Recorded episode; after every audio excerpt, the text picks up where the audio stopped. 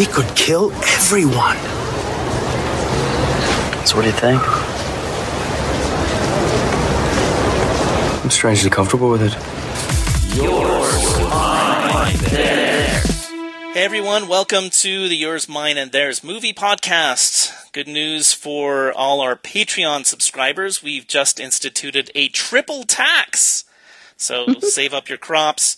My name is Jon. Who else is here? Hi, I'm Roy, and uh, our special guest Christel doesn't know it, but she has walked right into a podcasting ambush with myself, Jon, and Richard Templeman. It will be a firefight. Uh, which segues into me. I'm Richard. I'm back. I'm uh, bringing along Christel for uh, the longest journey of three hours and 45 minutes, I assume, that we'll take today. And we may or may not learn about the game cricket. so that's me. And um, I'm Christel, and I'm only here for the food. Excellent. Oh, that's a good one. Ah, That's great. I had such a hard That's a time with my one. intro this time. I was like really struggling until a few, uh, just a just a few ago. But ah, I'm only here for the food. Is that's what I should have used. Melanie Lynskey. Ah, she's great. Okay, so anyway, uh, hey Richard, hey especially Christel. Uh, we talked to you briefly last recording, so it's great to finally have you here officially. Both of you are on the Turning Trekkie podcast Oh, yes. Yes. which uh, is obviously close to mine and Roy's hearts because you know it's because we used to have we used to have a Star Trek podcast. I say that as if we're not still doing it sometimes. Uh, momentary Well, we lapse of error there. Yeah, in my heart, sometimes we don't have one, but. Um, yeah, I, I just listened to your last one. Uh, I, I may as well use this as an opportunity. You guys just talked about let that be your last battlefield yeah. and I was waiting for my favorite line in all of Star Trek to be discussed, but I think you guys didn't talk about it. Oh, and Oh, no. it's the part. Remember, let there be. Let that be your last battlefield. Is the big, big racist episode? Well, Yes. it's not the racist episode. I mean, it tries to confront racism. Of course, it's not Yeah, like yeah. racist, but you know, it's the big. It's the famous one where one guy is like half white and half black on the left side and the right side, and the other guy is the alternating colors, like right and left half halfway going down. And uh, uh, at the beginning of the episode, before they meet these guys, and we have our big allegory about racism. Uh, I think uh, you know Sulu says, "Yeah, we're heading to this part of the galaxy, the." The part of the galaxy that's the southernmost part of the galaxy, which I thought Oh. was a really How can it funny way to say. southern part of the galaxy. Yeah, well, it does. It does exist. I mean, apparently, because the galaxy spins like Earth, like the bottom part of the galaxy is the sun. So this could be the part of the galaxy that's like on the bottom of the disk of the galaxy. But they had to throw in southern part of the galaxy because they're like, we're about to get into real racist territory because we're in the southern part of the galaxy, kind of thing. Um, and so I always thought it was a really funny line. So Mississippi Opea. Is, it in that galaxy? yeah, Mississippi Opea. uh, okay, Yeah, but we're not so. talking about Star Trek. You guys talk very well about the original series, and it's so fun to hear you talk about the third season of Star Trek because, in a lot of ways, the third season of Star Trek is my favorite season uh, because it's so wacky. It's you know when people think of the wacky original series, it's the third season they're talking about. It's not the best season, but it's the wackiest season, so that's kind of fun. that you guys covered the um the um, Lee Meriwether. Yeah, Lee Meriwether. Yes. Lee Meriwether. Oh, I love Lee Meriwether. Um, we That used to which have that. Yeah, we used to have a couple special awards for the the Studliest Stud and Hottest Chick, and I think Lee Meriwether won a couple times. oh, yeah. Yes, yes. As she should. You should. Uh, that was that was fun times. But we're not here to talk about Star Trek. We're here to talk about movies, formative movies, and these are movies that Christel specifically brought to us. Uh, we're going to talk about Ever After: colon a Cinderella Story, uh, Lagaan: colon Once Upon a Time in India, and the colon Boondock Saints. Um, but which is great. And we were just talking off air, and I'm so glad you guys reminded me of this. It's really interesting. Ever After came out in 1998. Uh, Boondock Saints came out in 1999, and Lagaan came out in 2001. So this is just like within just like a three year period. And so, Christel, I got to ask you Um, were you like, you know, living on the Lower East Side during this period, just like seeing all sorts, like going to Kim's video, going to cinema a lot? Like, what's your life where this part of history is just encapsulated in the movies you like? You know, I it. I wish I had a good enough answer. I will say, uh, Lagaan, obviously, kind of out of left field. I didn't actually see that one until 2008, I think. Um, my now sister-in-law had introduced it to me, and I don't even really remember the circumstances around it. She probably had to watch it for school. Um, she's just a few years older than I, but I so I was like obsessed with Lagaan when I was in high school, which was 10 years after it came out, and then um, with Ever After, that w- I mean, as a child, I feel like that's okay to because that one came out when I was uh, four years old. Oh Um, wow! So yeah, I got married the year that movie came out. Yeah, I was a 94 baby. Um, so the outlier there would be Boondock Saints in that I definitely watched it when I was much too young. Five. Yeah. And I, I think, I mean, my parents were very involved and I was pretty sheltered. So I don't know how I watched this when I was probably like nine or 10 years old. I'm guessing it had to do with the fact that I had older siblings who would like have me hang out with them and their friends a lot. And that's probably how it happened. But that movie was just like so epic to like young me that, uh, it, uh, when I was discussing what movies to do with all my siblings, they were like, "Oh yeah, you got to do Boondock Saints." Like that that movie was just the best movie when we were growing up. That's okay. No, that's that's really interesting because, and that's the other thing in the back of my head. I'm like, oh gosh, I feel like Christel might be too young for these dates, but that's kind of like Yeah. what happened with me. Because growing up, I really loved John Hughes movies, um, and I was like, I was just a little older. I was like seven or eight, probably six or seven. I suppose, when the big John Hughes movies came out. And so I was too young for John Hughes movies, but I'm also the youngest person in my family.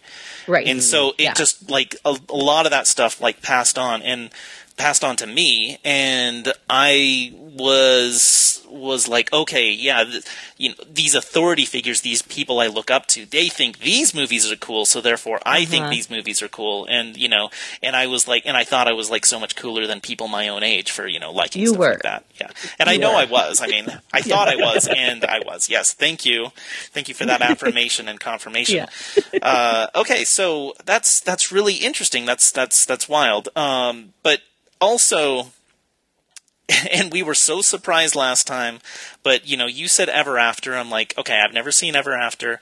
It makes sense. You know, you're a young woman, and um, I know a lot of young women who really love Ever After. And you know, I just had you pegged, and I had you stereotyped, and then Boondock Saints is the next one. I'm like, okay, I haven't figured out this you know this person yet and then lagaan i had no idea what it was really yeah. so These are the three most different movies we've ever covered in one podcast. probably yeah, Which, by the way, I looked it up, and I think Jon, we've now in this podcast we've now covered 361 movies of the 500 movies that have ever been made.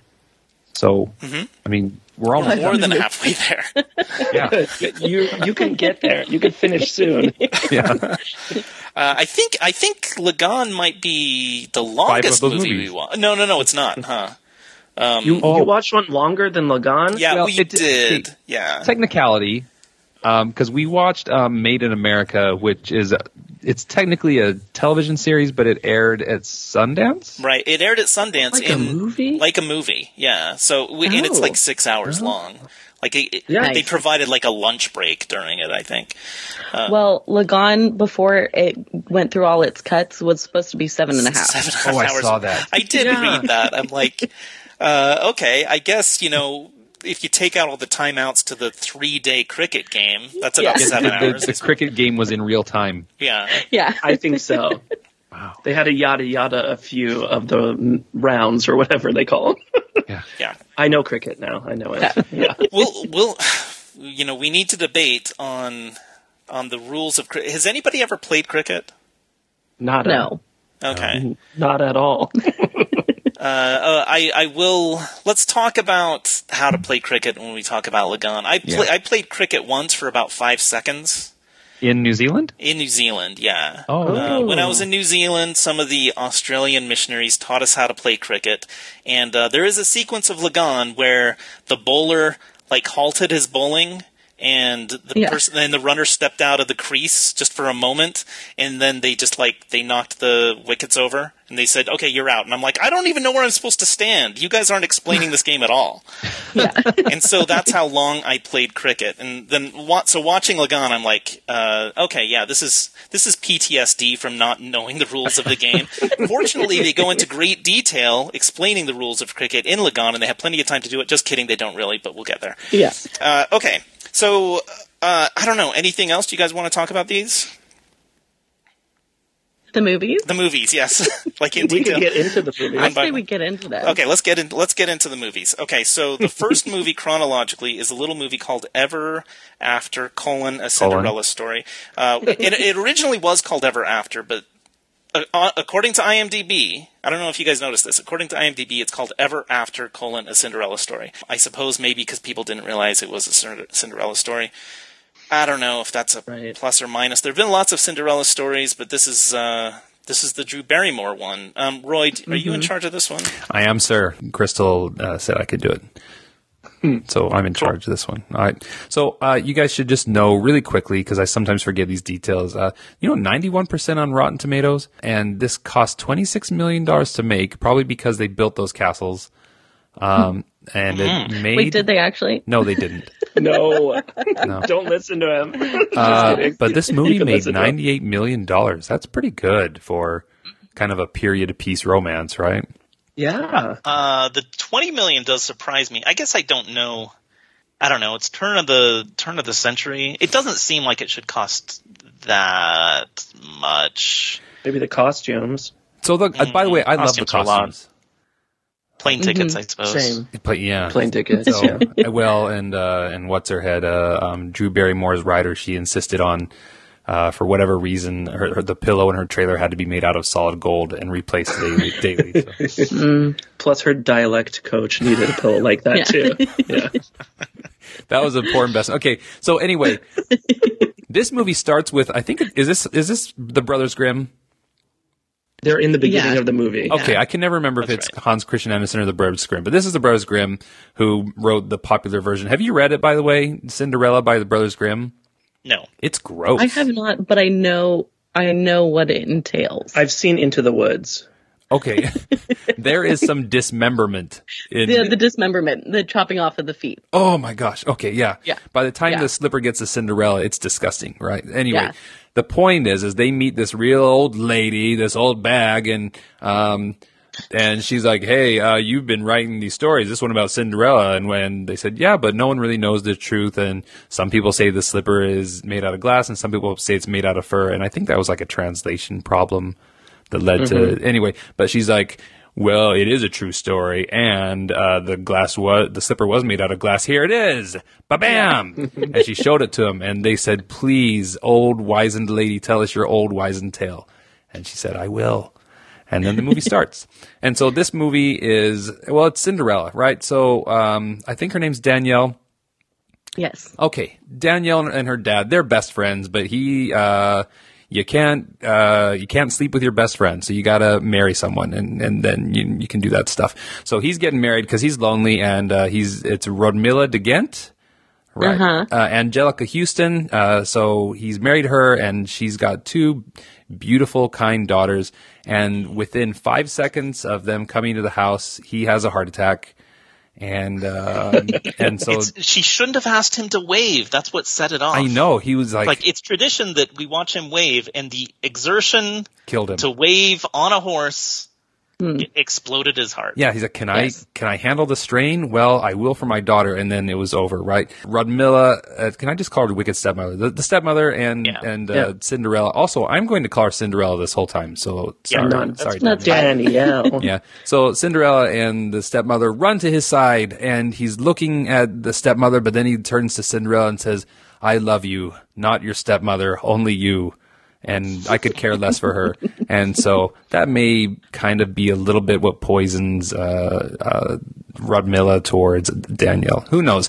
Anyway, fast forward a few years later, and she's uh, gathering apples in the forest. The prince rides by on a horse that he's stolen from her, and he hits her in the face with an apple. She hits him in the face with an apple. yeah, only one of them gets hit in the face with an apple.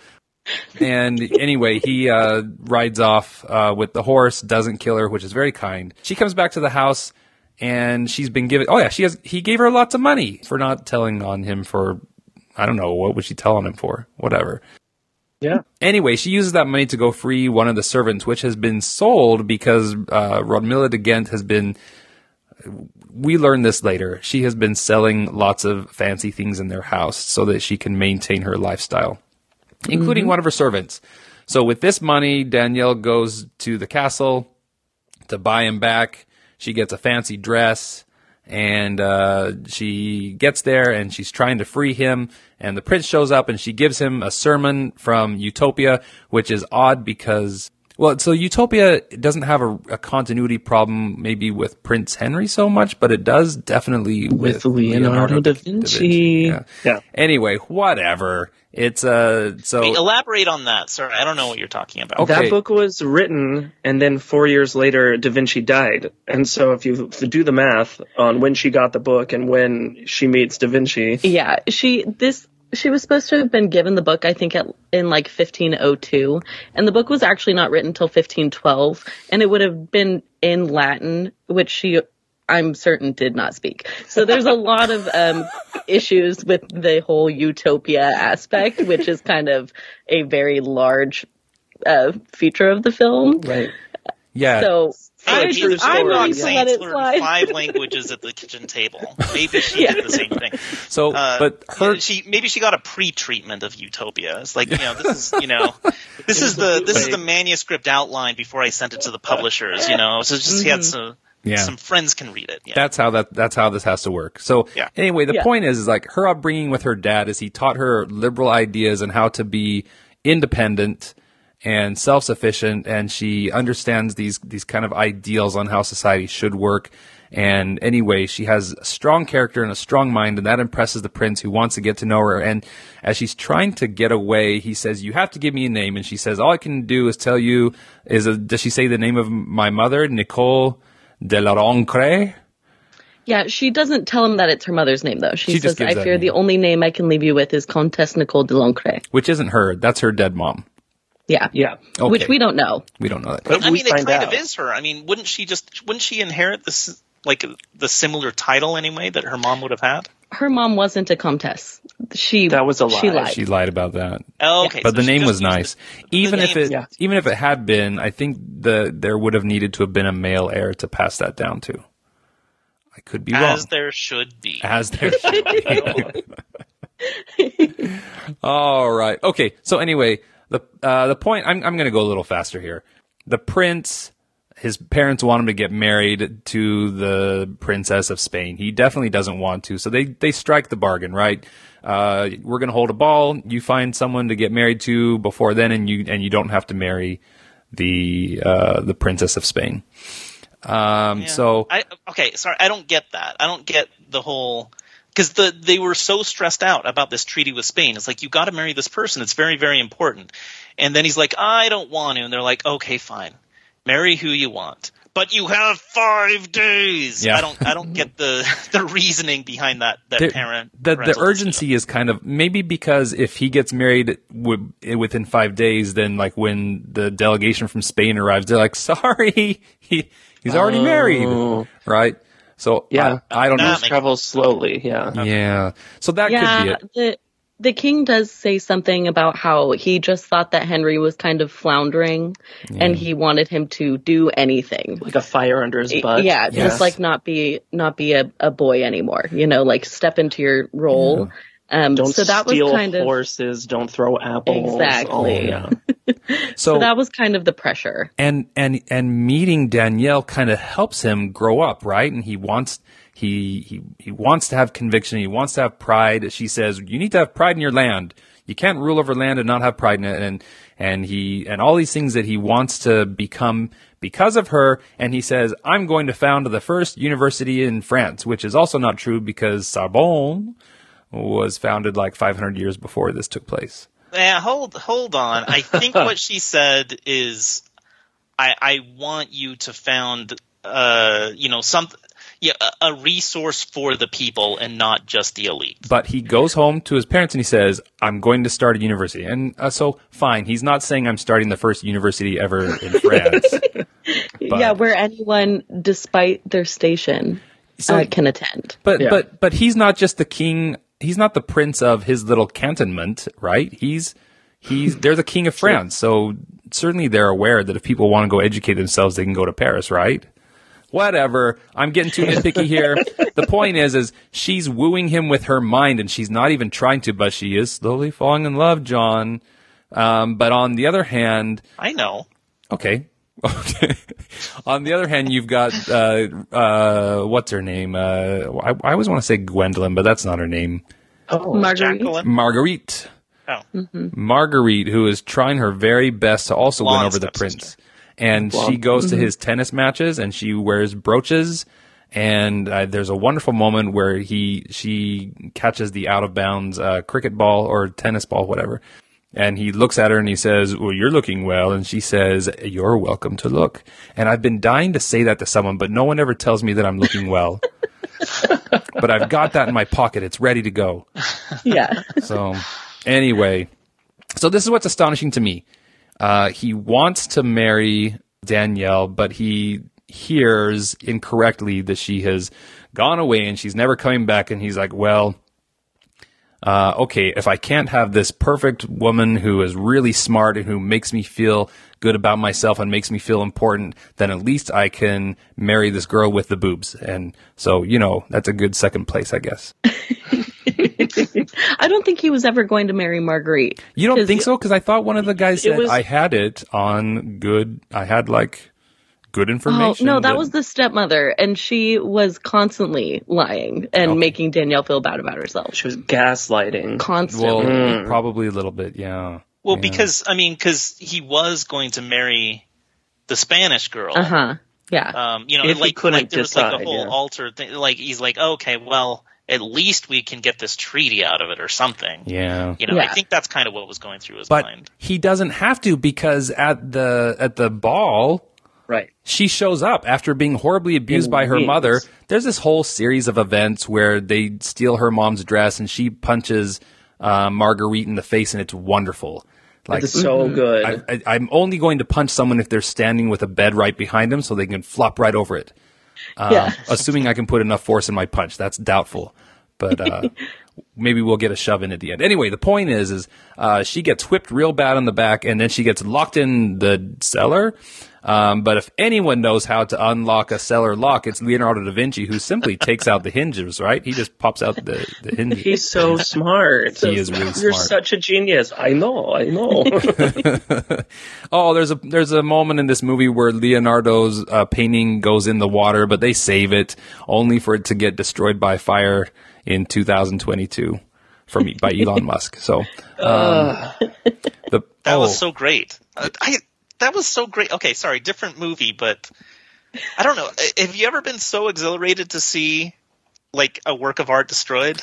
so okay, have you guys seen have you guys seen uh yet? Please Yes. tell me you have. Okay, Yeah. okay. okay. So super spoiler alert. Um, but so I, I, I'm gonna bleep out the movie title when we can I can I just, say just in case anybody out there hasn't seen it. so like when the Mona Lisa burns up in that movie, I'm there's the part of me that's like I know he's getting the ultimate comeuppance, but there's the other part of me that also says I know this is a movie and it's not really happening, but but what if it is? Yeah. and like part of me was dying inside, and I and similarly. You have like the there's some uh, environmentalists who demonstrated by throwing a can of soup at, at a Van Gogh recently, and I and I just felt like sister, I'm with you. I get, I, I, I understand your cause, but like, go do it to like a Gauguin or something, or a piece of art we don't care about. yeah. So please leave my Van Goghs alone. Anyway, um, the good news is they cleaned it off just fine. Anyway, moving forward, she shows up at the ball and she, and the prince is there and he's like, Hey, mom and dad, look, this is her. We're going to get married, but not yet because the stepmother steps in and says, you liar. And she tears off her wing and tearing off a wing is symbolic for revealing one's disguise of being a servant. And uh, so she reveals her for who she is. Hey, she can't fly at all. She can't. That's not a real butterfly. so she has to admit the truth of who she is, and then it's when she goes, "Henry, please," and then Henry says, "You will call me Prince," or whatever Do he says. Address me so informal. There we go. It was very pretty. It was very hurtful. He didn't learn anything at all. He didn't learn Oh, yeah. anything at all. She's He like he reverted back. Like at the beginning of the movie, you think, okay, this guy's pretty cool because he might be kind of spoiled and directionless, but at least he isn't concerned with this airy, you know, royalty crap. You know, so he could Mm-hmm. be molded. But he got molded in the wrong direction at this point of the movie. yeah, Yeah. Yeah. yeah. So Heartbreaking. she goes Yeah, home. Disappointing. she learns she learns uh, well, that she's now been sold to someone to pay Yeah, that was pretty their bad. rent. yeah not very nice in the meantime henry gets ready to marry the spanish princess and the spanish princess is not as happy about it as you would think Yeah. because the love of her life is i don't know some artisan who's there in the audience whatever he's, He's not doing. even classically beautiful. he's No. not he's not a great looking guy but you Was know it what like kind of some old guy? he's kind of Yeah. older yeah. And he was like bald on top. He looks like he eats a lot of bread. So I don't know, but anyway, he and he like he might be sweating a little bit. The point is that she would you call it an impassioned plea or just uncontrollable sobbing or or screech sobbing? I don't know. It's wonderful. All of the above. the best ugly crying you've ever seen in your life. Yeah. Yeah. And so if Henry's- there were no picture to that that scene, if like we weren't seeing it visually, I'd be very confused on Yeah. what's going on. So Henry's like, "This is so funny. Go marry the the guy that you love." And I've learned my lesson because of this, and now I'm going to go find Cinderella. And he does go find her, um, but she has rescued herself. She doesn't need Important. nobody. Yes, Yes. she has. Yeah, and so he gets there, and she's like, "What are you doing here?" And he's like, "I'm here to rescue you." And she's like, "Ah." And but anyway, begrudgingly. they they say their words, they make up, and then they make up with kissing. And uh, does he put the slipper on her? He does. He does. He throws a slipper on her. They're married. They're, uh, they're, they're, you know, he asks her to marry him. They do get married, much to the surprise of Marguerite and the stepmother, who are summoned to the palace. They think for wedding bells, and yes, wedding bells, but not theirs, because when they get there, Princess Danielle uh, kind of confronts them. Anyway, and she's already married. She didn't even invite them to get, you know, to the wedding. yeah, Like she's which- married already. That's her family, and she didn't invite them.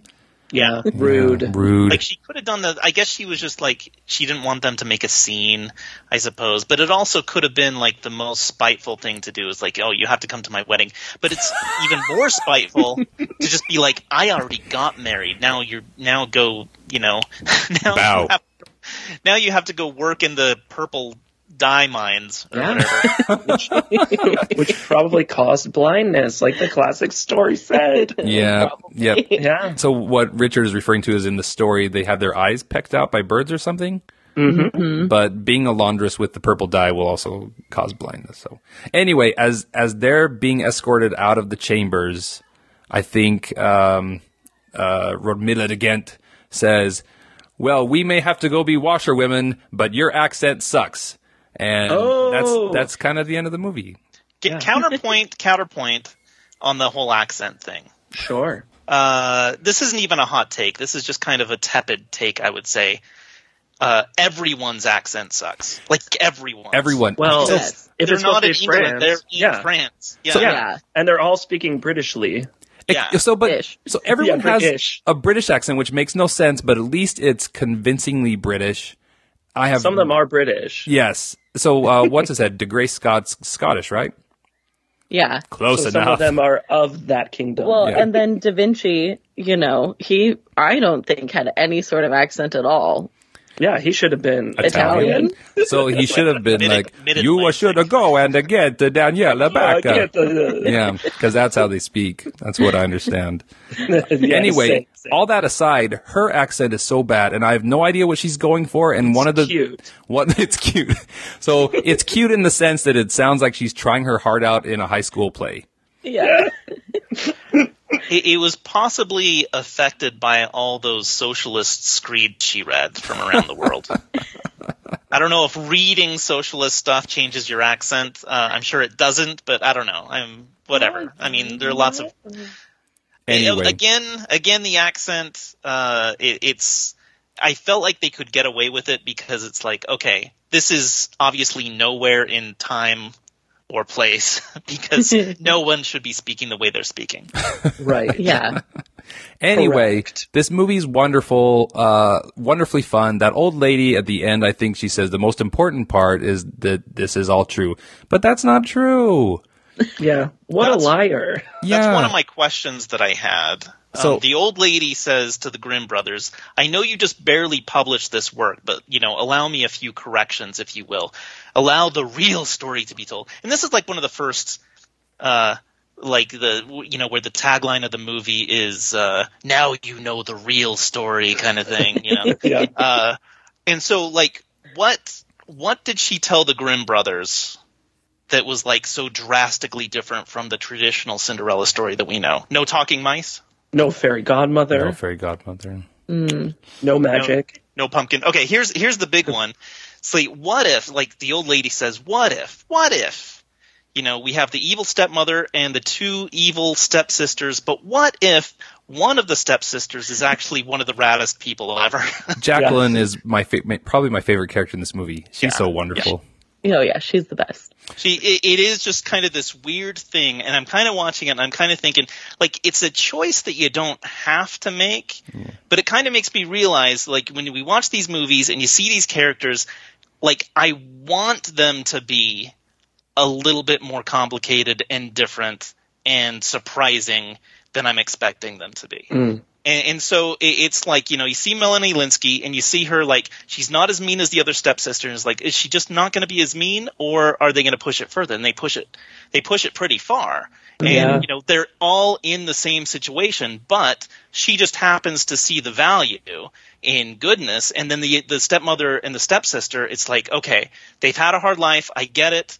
And they're down to earth and they're not just evil, but they do have this weird philosophy where, okay, I'm going to take every advantage of every person I meet. Hmm. And like, you know, people like that, which I think is why I don't know. It's one of the reasons why the movie is so great because it's like, okay, you see people in the similar situation and like, what is their philosophy going to be? What is their heart going to, you know, lead their actions to do? And, uh, I thought that was, so Jacqueline, yeah. And she fan of knows yeah. i'm a fan of hers too she knows she's next as well she has the foresight to know Yeah. that if there is no daniela over here it's going to be me they're going to turn me into the servant because even when Yeah. she had disappeared danielle was gone they're like hey can you do this and she's like Me? me Boil water. Yeah, boil water. yeah.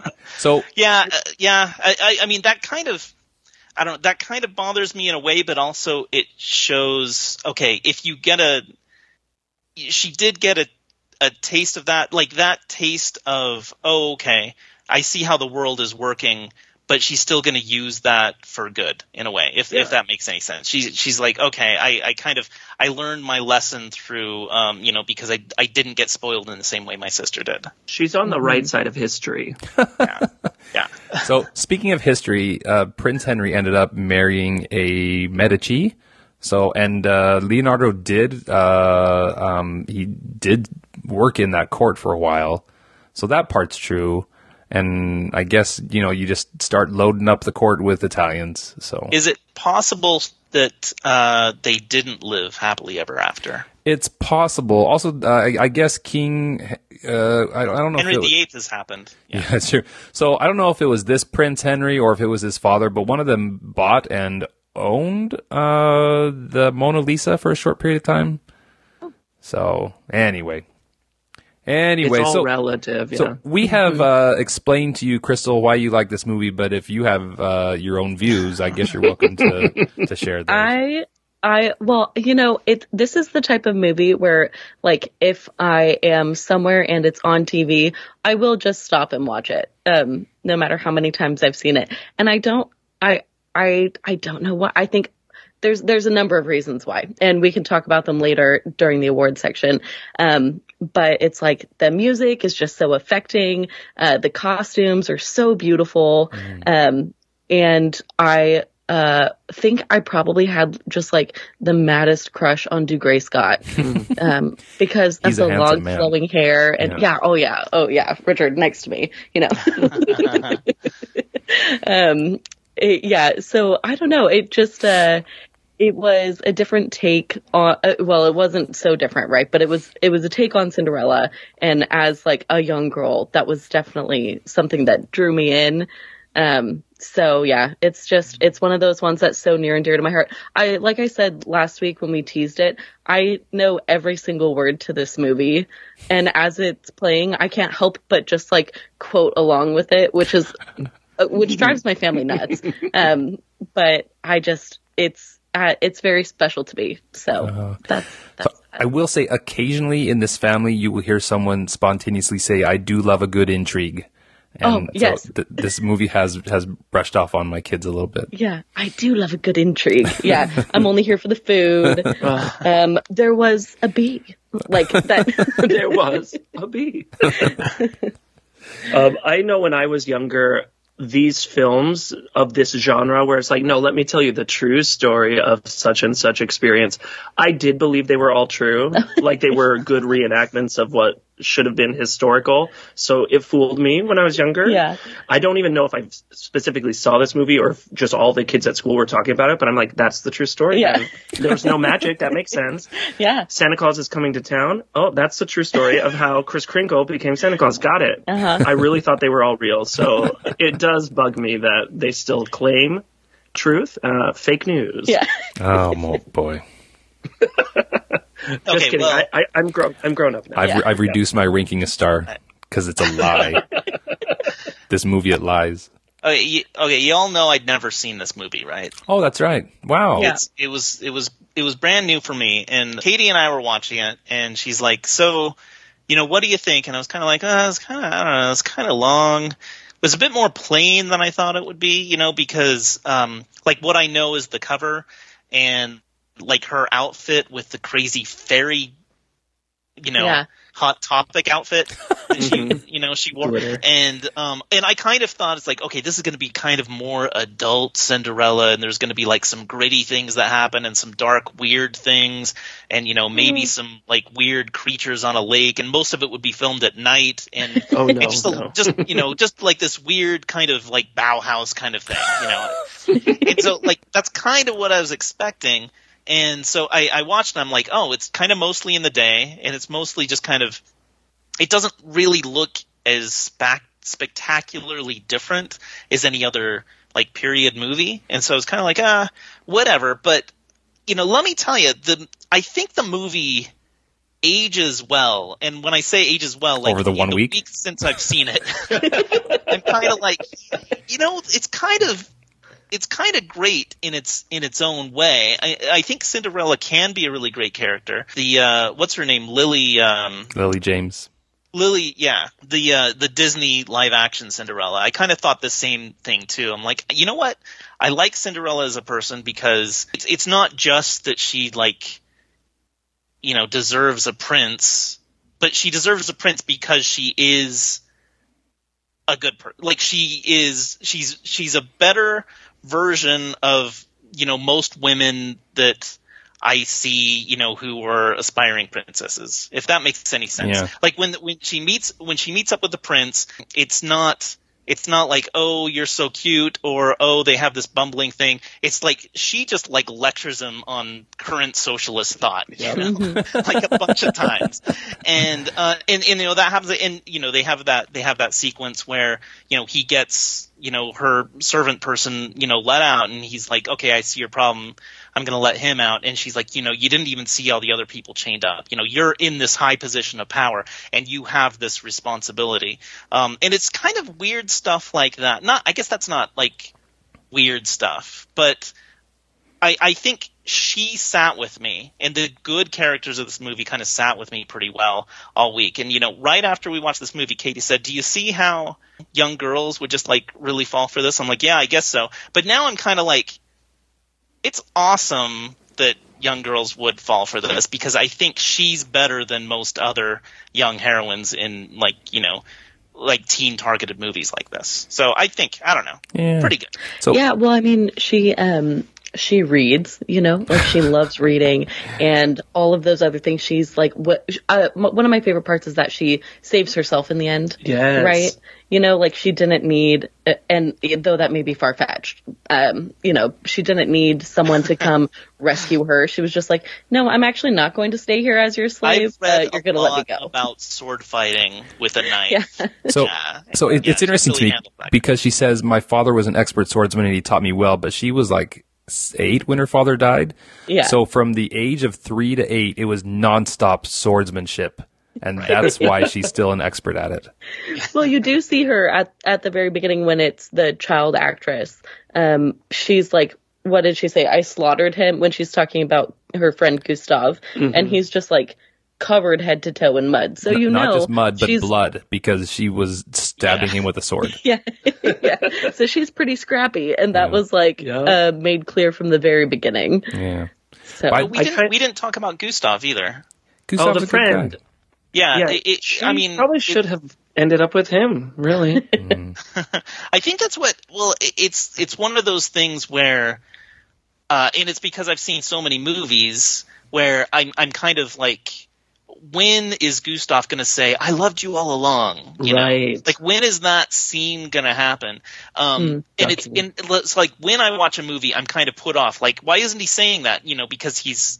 I expect him to say that, but then a week later, I'm like, "Oh, isn't it great that she just has a platonic friend she just had Yeah. a good friend. get her Yeah, into a dress and everything and and you know and he's with her the whole time and he's supportive of, of her like in this great you know um you know platonic way. And you know i and he's like gonna be uh you know an apprentice to da vinci and he achieves his dreams you know and you know he's gonna find love later. You know that's fine. I don't Yeah, know. His dream didn't involve, you know, falling in love with Danielle, yeah. Right? yeah. So- but they're all actually- they're all good buds. They're all good people.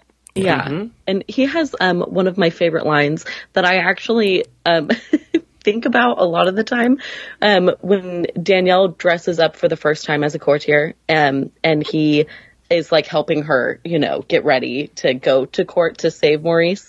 Um, he says, uh, you put your head down to no one, you know, like you, like walk with your chin held high. Um, and I think about that all the time. Like just, just as like a, a woman, you're taught to be like, you're, you're told in society to be meek and to stay small and, you know, put your head down and like, don't take up a lot of space. Um, and that one line just stuck with me so much growing up that like sometimes if I'm walking with my head down, I'll be like, hold on, no, no, hold on. Like I'm worth, I'm like worth a little more to keep my chin up and like occupy the space that I'm in. Um, so I love Gustav for that reason. I am so not used to walking with my chin up. I have to look down or I'll fall like, uh, because I have just developed a habit Yeah. of looking down. Yeah. So, I don't know. Maybe I should, I, I need to work on that myself. Yeah, keep your chin up. yeah, Jon. Have- Fine, I, uh, I will, I guess. By the way, um, I love the Lily James version of Cinderella, and I don't know if I've seen it. I, so part of it is because, good. uh, um, well, the dress is incredible. The dress is great. I I mean, it's kind of the good Disney live action repeat of a cartoon they've Of already of done. all their live action remakes, I think it's the best one.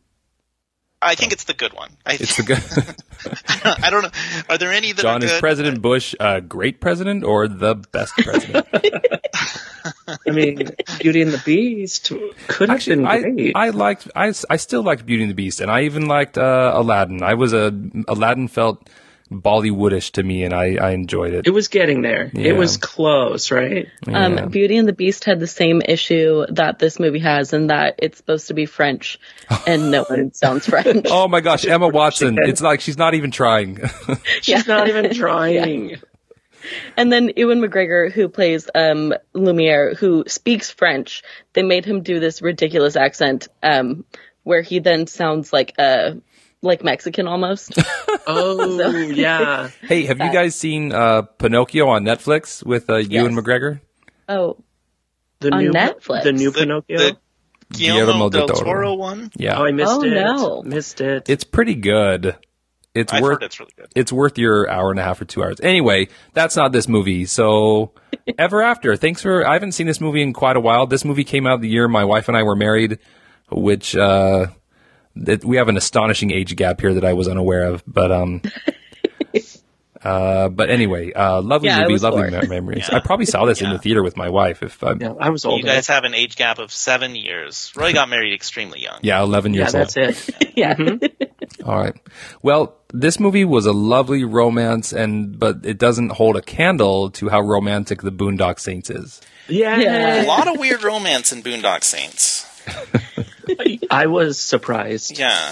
I'm in charge of the Boondock Saints. I'll just I'll start off by saying this is going to be very difficult for me as someone who is half Russian and half Italian. Uh, I felt personally attacked Absolutely. throughout this entire movie. I will go ahead and sum sum it up and then never speak of it again. You know, just as I pour pour a glass out for my people. Two glasses, I suppose. Cheers. Anyway, uh, there are these two dudes. Uh, I can't remember their names. I'll call them Sean and Tony for now. I'll probably just refer to them as Sean and Tony That's fine. uh, the whole time. Uh, Conrad Murphy. Connor yeah, and Murphy. Connor and Murphy. Okay. McManus. Oh, I can. I remember that because of um, Dear Evan Hansen. Connor Murphy was the boy who took his life. It's full circle. Yeah, it's full circle. Oh. He took his life because he was sick Oh. of being named after the Boondock Saints. Yeah, both names. He couldn't get away from it. Holy cow. Okay, so anyway, uh, they are twins, and um, uh, they're just dudes, and they hang out in this bar, and the Russian mafia, they're going to take over the bar, and some two thugs from the Russian mafia come in and say, hey, start paying up. And uh, the the Russian thugs they kind of get they kind of get beaten up by all the you know Irish. It's St. Patrick's Day for crying out loud, you know. So I mean, uh, the Russians they can't really read the room. Uh, later, the Russians attack the Boondock Saints, the twins, uh, in their apartment. The Russians they do this weird thing where they like they chain one guy to the toilet and then they take the other guy outside to shoot him in the alley. Yeah. By the way, you should mention that all of these are shown after the fact. Right. Right, right. Every time there's a crime scene, they're like, "Oh, crime just happened," and the cops go investigate it, and then they have a flashback to the crime scene. Yeah. So we kind of know it's good. So it's like, so it's like they come across these two Russians in the alley. We don't know what happened. They're covered in bandages from from the bar fight earlier, um, but they're also dead. So okay, but I, I mean, I, I don't know about the the Russians. They just take forever to execute people. First of all, I don't know. I, I mean, I don't know why they didn't just shoot them like in their In the home. apartment? Yeah, they have to take them out to Professional the like, courtesy? I guess it's a professional courtesy to the next tenants in the apartment. Yeah. So it's like, okay, we don't want to mess up the apartment. So, so I guess their plan is to take one of the saints down to the alley and shoot him, then come back and uncuff the other one and shoot him next to his brother. Plus, it gives you an opportunity right before you kill the person to say, "Look, now we're taking out the trash because you know you're in the alley with the garbage." And yeah, mm. I guess that's a good. It's a I've always wanted to say this, but the fact that they want to say now we're taking out the trash, that's the these Russians' downfall because the toilet head. because yeah, because the the twin who's chained to the toilet, he lifts the toilet up out of the thing and he's still handcuffed to it. That was epic. Yeah. Yeah, and you know he has like twin power, like Tomax and Xamot from GI Joe. You guys know what I'm talking about. Uh, he goes up to the roof with the toilet, and he throws the toilet off the roof. It lands on one of the guys, and then he jumps off the roof and lands on the other guy. Uh, kind of, I think he knocks himself. Anyway, there's, there's a big thing. It, it's you know they they, they save themselves from the they were going to get executed by these Russians, and uh, you know there's a crime scene the next day, and so the cops are like, who could have done this? This is crazy. You know, some giant guy just crushed this other giant guy, and one of the dopey cops is like, you're never going to find him, and but then they just walk in. They turn themselves in, and they they actually say exactly what happened. And I suppose I was wondering about this too. Does self defense?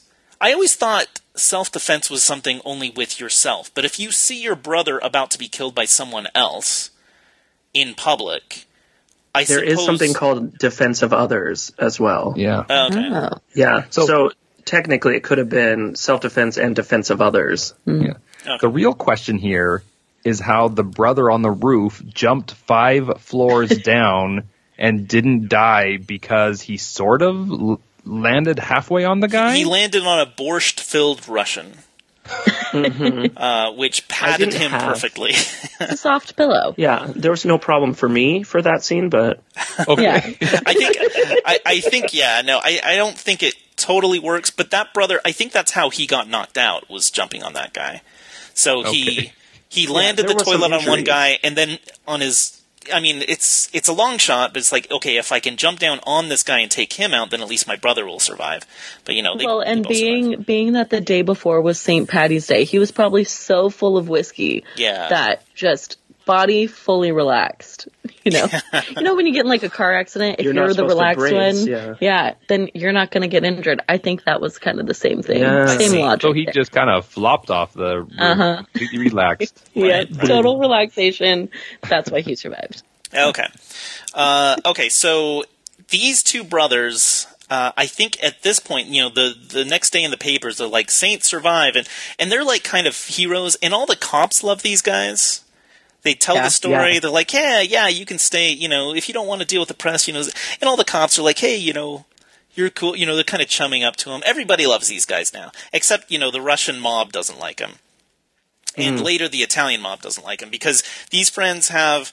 Uh, well, these two brothers, they have a friend named Rocco, and he's part. He's Italian, and he's part of the Italian mafia. Um, and also, he hates his job. Well, he's like the Fredo, but he's worse than the Fredo. Mm-hmm. Right. He, I mean, he, his life expectancy is real short because he sucks so bad. But also, bad. you should mention that while they're in the hospital, the two brothers have their simultaneous vision of of their mission. okay, yeah, um, Oh yeah, yeah. What? Forgot about that. I, that part is so weird. I don't understand. I don't. Okay, so was God talking to them then? Or at least the water dripping through the leaky ceiling was talking to them. Right, that's what Yeah. that's what it was. It's like, okay, the water drips through the ceiling, and so they both decide, like, sign. hey, you know what? We're pretty good at killing people. Maybe we should just kill everybody, you know, that's evil or we don't like. uh, and so, which is the same It's thing. probably the same. It's a perfect circle Venn diagram. yeah. so, so that's the thing. Okay, this Rocco fella that I'm talking about, he is. Um, the the next time they go, they, they they find out where the next Russians are, and they go kill a bunch of Russians. Um, and well, the Russian mob. They don't just kill random Russians. I guess I shouldn't say that. Uh, but it's like the Russian mob guys, and they just destroy them, kind of accidentally. I guess. Very Yeah. accidentally. It's like yeah. it's like a botched Mission Impossible but no, sequence, right? Yeah. right. Like it, it, because it was botched, it became Mission Impossible. That's what I Yeah. pictured it as. because It they got tangled total- up in their own rope in the ventilation system. They fell through the ceiling, and then they're twisting fighting. around in the rope and spinning around the room, and they just shot everybody. Yeah. and Willem Dafoe, when he's looking at the scene, he even says it's like bad TV. Yeah. right. Well, okay, so and so that's the thing with the water dripping on them and they have this vision maybe from God, maybe not. But also they get superpowers because I I don't think eh, they- they're really smart guys because when Willem Dafoe, Willem Dafoe is the main cop, by the way, he's like FBI, and so he interviews Yeah. them, you know, during the alley killing, and he finds out that they're good guys, and he lets them go, and he says, "You guys are cool, it's self defense, you know, this is these things happen, and you guys are great guys," and they kind of form sort of a friendship, you know, uh, already. Oh shoot, and I forgot, I forgot why I was mentioning this. Oh shoot, The water gave them the, superpowers. the one. Okay, Oh, yeah, yeah. they- Have they yeah. ever? I get the sense that okay, they're really smart guys. They know like five languages because they're talking five languages, and he's like, "You guys are really smart, really great guys." But I also kind of got the sense that they'd never fired a gun ever in their lives. In their whole lives. But Yeah.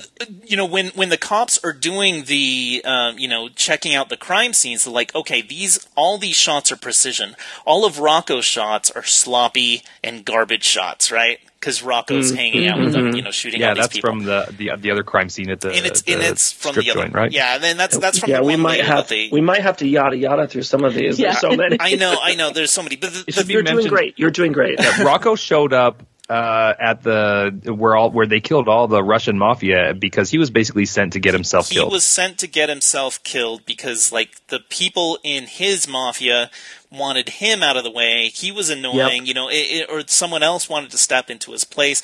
I, I wasn't totally sure on that. It's not super important, but Rocco's like kind of dumbfounded. He's like, you know, you don't do it that way. But when he finds out that that's the case, he says, hey, look, I'm in the mafia. I don't like these guys. I hate my job. Let's burn this whole thing to the ground. I know pretty much every criminal in the city. Let's go around Yes. killing Yeah. every criminal in the city. And so that's exactly what they do. But Yeah. um, when they realize, when the criminals realize it's Rocco, they kind of, you know, are able to set him up. They send out Il Duce on them, and they release Billy Connolly, the funny guy from prison, and they get out. So uh, he's on a hit, and they get set up, and they almost get killed by that guy. But then they decide, okay, the big guy at his house, we're going to go to his house, and kind of like in an unseen singing, uh, all three of them get captured. Willem Dafoe Yeah. realizes who is going around killing. It's kind of funny. He does this crime thing. He's like, these two guys, they brutally killed these Russians. And then he goes through five more scenes, like, two guys are killing everybody. Who are they? Who are they? I don't know. Couldn't be the good vigilantes Yeah. from earlier. couldn't couldn't be them. So Willem Dafoe he decides to save them, and so he spends two hours getting into drag and dressing like a beautiful woman. And unfortunately, that's two hours that Rocco doesn't have. uh, So Rocco say dies. though? Yeah. So the the the mafia guy that lets Willem Dafoe in, so because Willem Dafoe is doesn't look very feminine.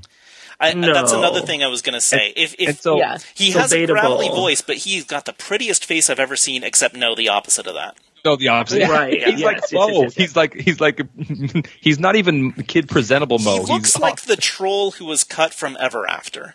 yeah. So Yeah. anyway, RuPaul's Drag Race hasn't come out yet. They don't know about contouring or any of it. so, so my impression then was this Italian guy that lets him in is like, okay, he knows this is a man. That's fine. He's into it. But, but that's not the case because Willem Dafoe goes in the bathroom and he's like, hold on, you're a, not a lady. oh yeah. yeah. And No, so I- I, his contacts were out. I don't know, man. Now I bought into the fact that he thought Willem Dafoe was presenting female, but Yeah. then when they got to the restroom, I was like, how does he not know now though? Like, Yeah. how does he not know yet? Yeah. And then the wig fell off and he did, and I'm like, but really? Yeah.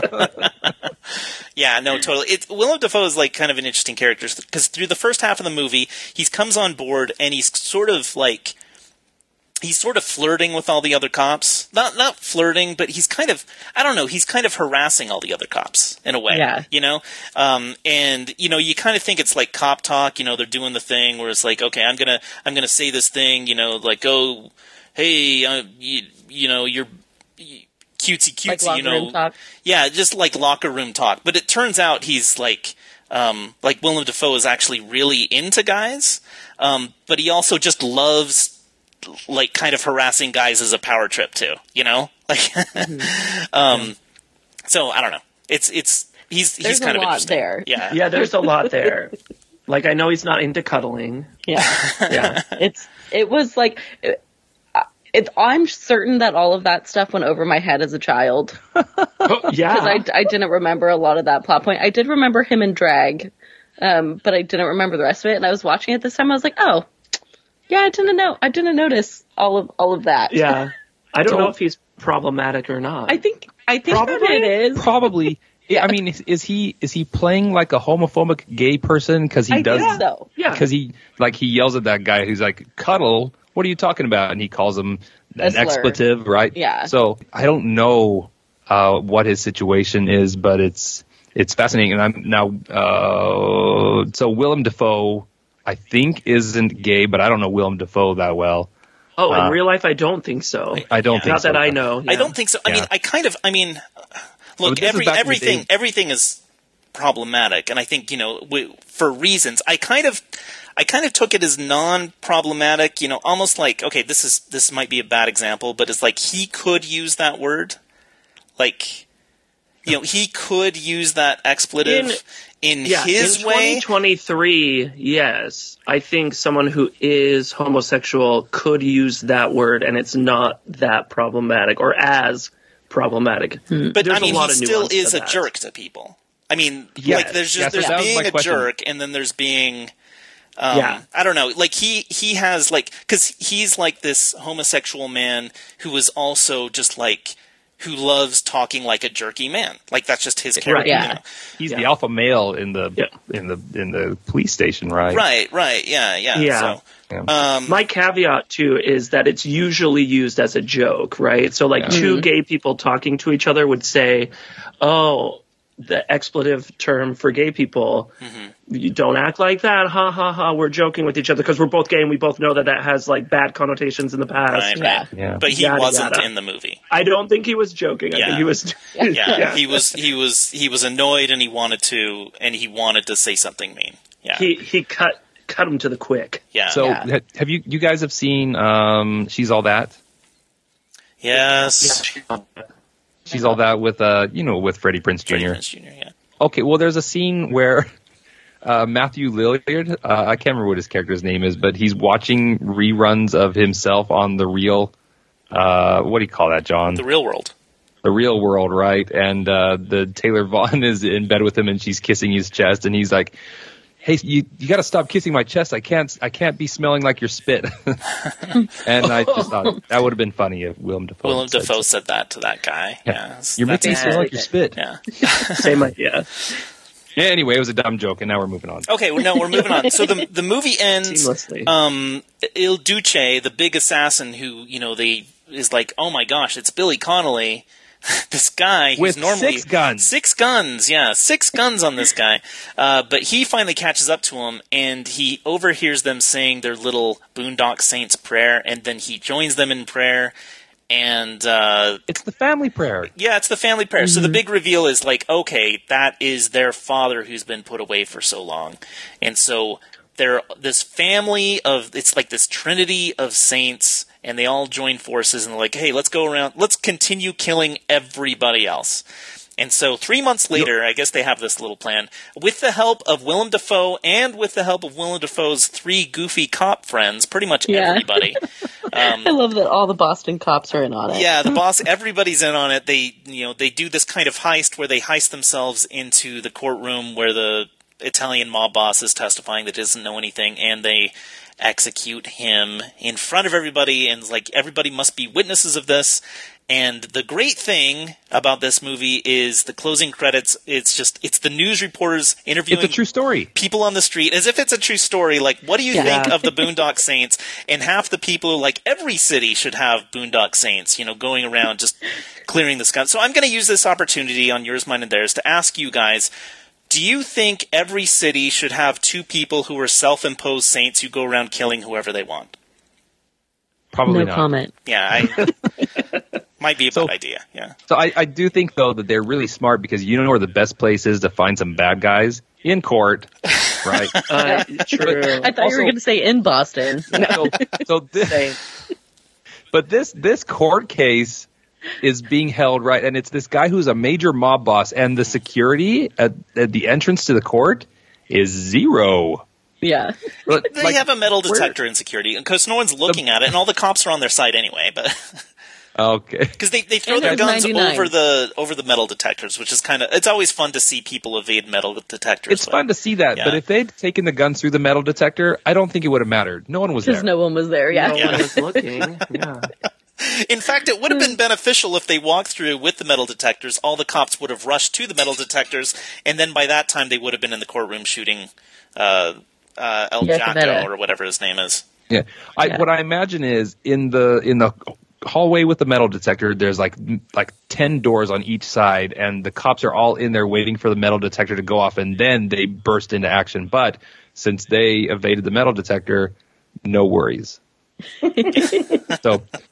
All right, uh, yeah, um, I think uh, vigilantism is probably not the best idea, and that's there.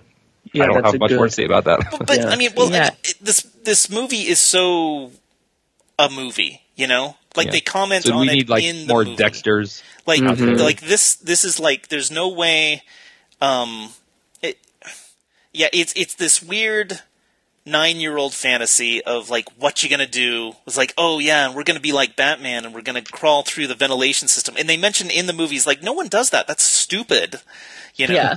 uh, and, and so it's like the movie is this weird um I don't know, anti-commentary on like such on the even the concept of vigilantism. I suppose. I mean, it's like more funny than serious, right? Maybe.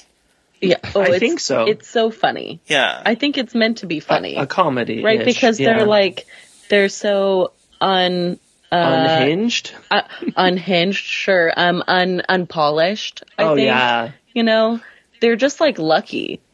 they are lucky because they get shot several times and never die, except for Rocco. Yeah. Yeah, but I don't know. Goes I, back I to the magic water. but like Magic okay, water. but they yeah, it's the magic water because they they That's true. Saints. It kind of Im- yeah. impl- like there is some something that's going on like because again I, I think they uh, that's one reason why they say because they've never fired guns before but like they're automatically good at it and i don't think it's like this mary sue kind of thing i think it's like the fact that they're good at guns without ever holding a gun or knowing what guns even are you know like i don't even know how they would even know is just is like the movie's way of saying oh no this is magic kind of thing I have a question. Mm-hmm. Um, did they know that their father was in prison for like this exact stuff? Because they seemed very surprised to find out that Il Duce, Il Duce was their father. Yeah. I, I, I got the sense that they were brought up assuming, you know, that their father ran, like their mom didn't discuss it, kind of thing. Okay, because he had Yeah. been in prison for 25 years. Right, right. And so, which would have been, and they're like, I mean, that's how old they are, right? They're like about that old. yeah. Yeah, they're yeah, we're about there. Yeah. So I guess I guess it makes sense, you know, because and, and you know maybe their mother was like I think there I read that there are a lot of deleted scenes with their mother. I don't think we even see the mother, but Oh. uh, and, and so I suppose it makes sense because they only got Il Duce out like through like bribery or red tape or something. They they do some kind of business mafia thing to get him out on parole specifically to kill these two guys. So as far as their mom knows, who who brought them up, he was like he was completely gone because he was in prison for uh, I think boondock sainting a bunch of people. So Yeah. that's going to keep you in prison. Hmm. Anyway, fun movie. Yeah. Yeah, I did think it was notable to point out that the word FUCK and its derivatives, Derivatives. yeah, they're used a total of 246 times, and I was like, oh, that tracks. I, I was why I watching it. I'm like, watch I that. wonder if this is a world record. Right. because there there are scenes there are entire scenes where it's just like there is no dialogue it's just people saying that in ex- Yeah. just in in in just complete bewilderment and or surprise yeah Yeah, particularly any scene with Rocco, Correct. yeah, yeah. where I think one of the twins does make a comment like, definitely showing all the diversity of that word, or, you know, like all the different ways that you can say it. Yeah, that's probably why I couldn't watch that movie growing up, just merely for the swearing alone. So I'm surprised it got by you. Well, that's why, yeah, that's why I'm surprised that I know, I know I was very young when I watched this film, and it, I don't think that there is a clean version because there gonna would just be no dialogue. I was like just going to five ask. I hope, Christel. I hope you saw this on WGN or something, where it's just like the sound cuts out and just fruit, fruit, fruit, fruit, fruit, fruit, fruit, and they're fruit. just shooting water guns. Yeah, Oh man! So my my parents bought a device at one point that you connected to whatever your video service was, and um, when I was like a teenager, and it would it would the swear words would go quiet, and then it would give you a, a substitute subtitle. And so we were watching a Simpsons episode, and it's the one where Homer asks Marge to pay him for sex, and it like it went quiet and said hugs. Marge, pay me for hugs. anyway, I want, I want hugs. I, I haven't received enough hugs in our marriage. Christel, Yes. why is this movie one of the three greatest movies ever made, or at least a movie that you saw?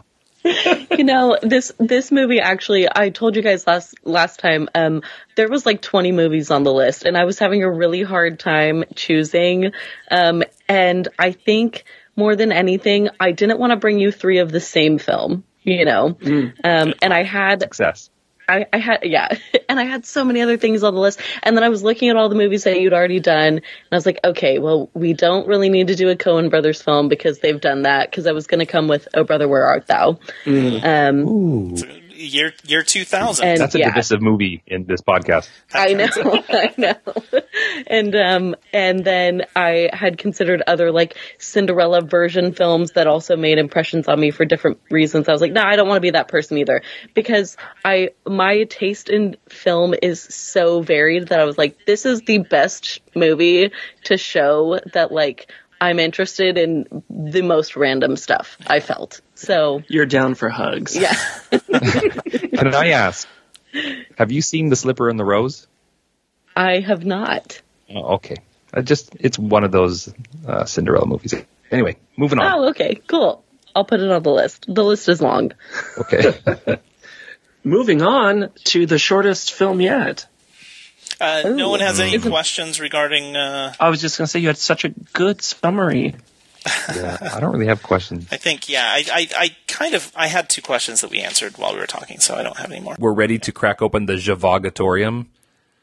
Yeah, I feel like it. All right. Doctor Lagaan, yeah, Doctor Lagano, yeah. The tags. so uh so we've got Lagaan, uh once upon a time colon, once upon a time in India. Um it is set in 1893, a small vis- village called Champaner. Um they're an agricultural village in the heart of India and a military station has set up this uh like established this um Cantonment. Oh, military station, yeah, cantonment. Um, outside of Champaner, they're collecting tax for the king, and it's been hard because there's been no rain, and they're like late. They didn't pay. They only paid half their tax last year, and so this year they're demanding double tax. But there still hasn't been any rain, and you think, ooh, maybe there's going to be some rain because there's a rain dance And a song. and a song, gonna gonna, but it never happens. Um, the people are really suffering and enter uh, Bhuvan, played by Aamir Khan, who is known as like the Tom Hanks of Bollywood. Makes sense. Um, which actually, fun side note, real quick, he re- did recently um, put out a film called um, Lal Chada Singh, um, which is the Bollywood version of Forrest Gump. Um, like like front to back, exact same film. So it's like Um, Indian history. It's yeah. well, I haven't watched it yet, but um, I I was watching the trailer last night because I was doing some deep dives, and I was like, oh, uh, this Forrest Gump actually was one of the other films that I almost brought. So, Ah. um, because it was the first movie I ever saw in, in theaters. Oh, wow. Um, Fun. I was like not even six months old. Yeah. Um, so anyway, Aamir Khan uh, plays Bhuvan, the lead, and he has a run-in with the English soldiers. And you already know that this guy, Captain Russell, hates him because he's ruined his hunt. Um, and uh, then you also meet Gauri, the female lead, played by Gracy Singh. This was her first time in a leading role. Ooh. so um, gorgeous. She is beautiful. I love She- every yeah, outfit no, she wears. every outfit she wears is my favorite. Yeah. um, I made that like note probably five times while I was watching this this movie. Um, and she clearly loves Bhuvan, and there's some tension there throughout the film. Uh, the king of the province goes to Captain Russell, the English soldier guy, on their behalf. Um, and then this really uncomfortable scene occurs where the captain demands that the king eats meat, even though he is a vegetarian. Uh, the king refuses to eat meat, and so the soldier's like, um, sorry, your province is going to have to pay double tax this year because you're not willing to bend to my whim, um, and deny your religion.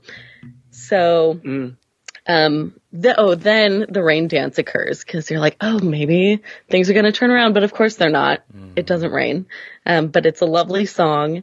The rain and- dance provides a, a lovely cloud cover for five minutes. Yeah.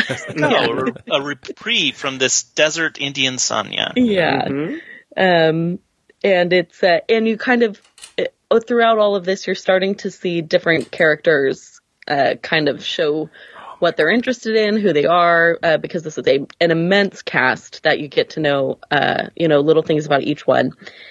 Um, This is like the Seven Samurai of cricket movies. Correct. it's it's intense how many different characters there are and, and, how they, and they're all spotlighted. yeah, yeah, how well you get to know them. Um, so the villagers go to plead with the king, but through a series of insults between Bhuvan and Captain Russell, Bhuvan accepts a bet, which is the entire, uh, you know, point of the film.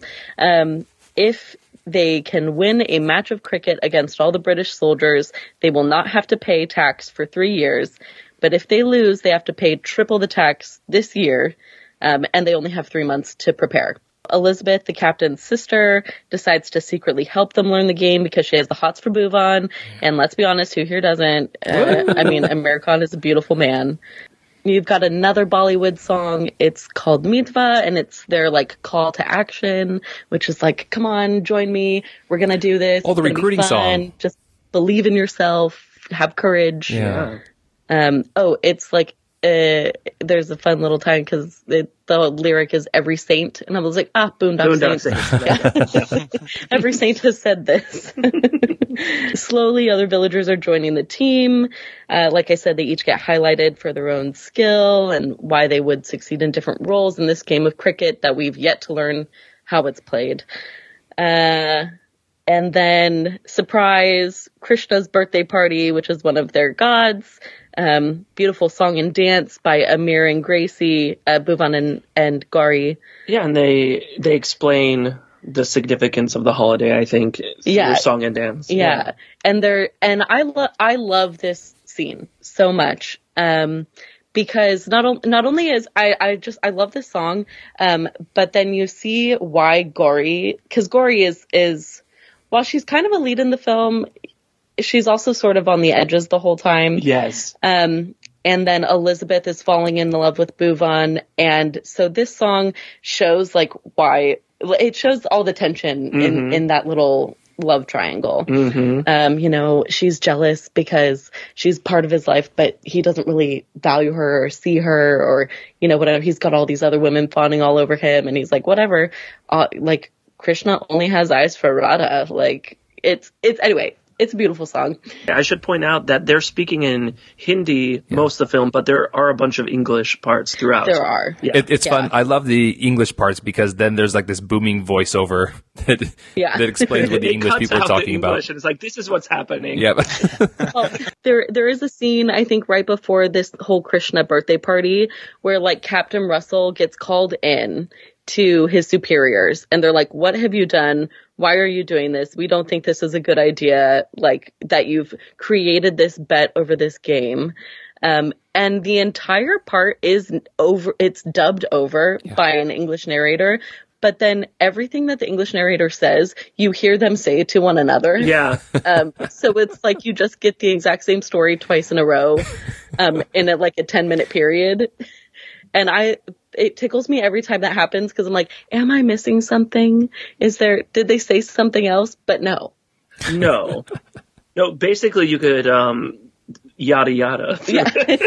Yeah, it, it, it's kind of weird how many scenes are just like, okay, we're going to save some time during this scene by just summing some stuff up. yeah.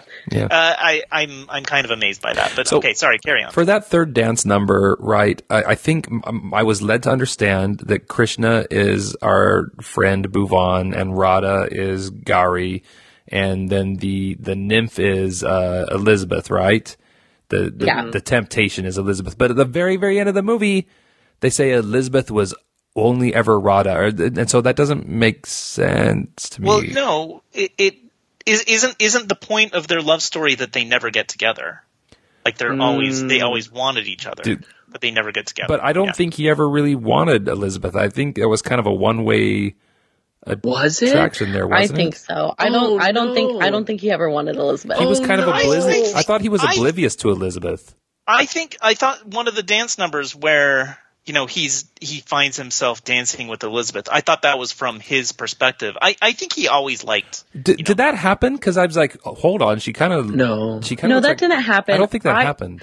That's actually the like only I mean, part it didn't movie that literally do happen. That would have been magic. Yeah, if 'cause- it- No, no, no, no. happen. But so he's dancing with Gauri in the "I love you" dance number, and and then Yeah. like she Yeah. she lets her hair down, and um, for a second, I, I was that Elizabeth that he thought he was Yeah. dancing with, Or Yeah, Well, no, they.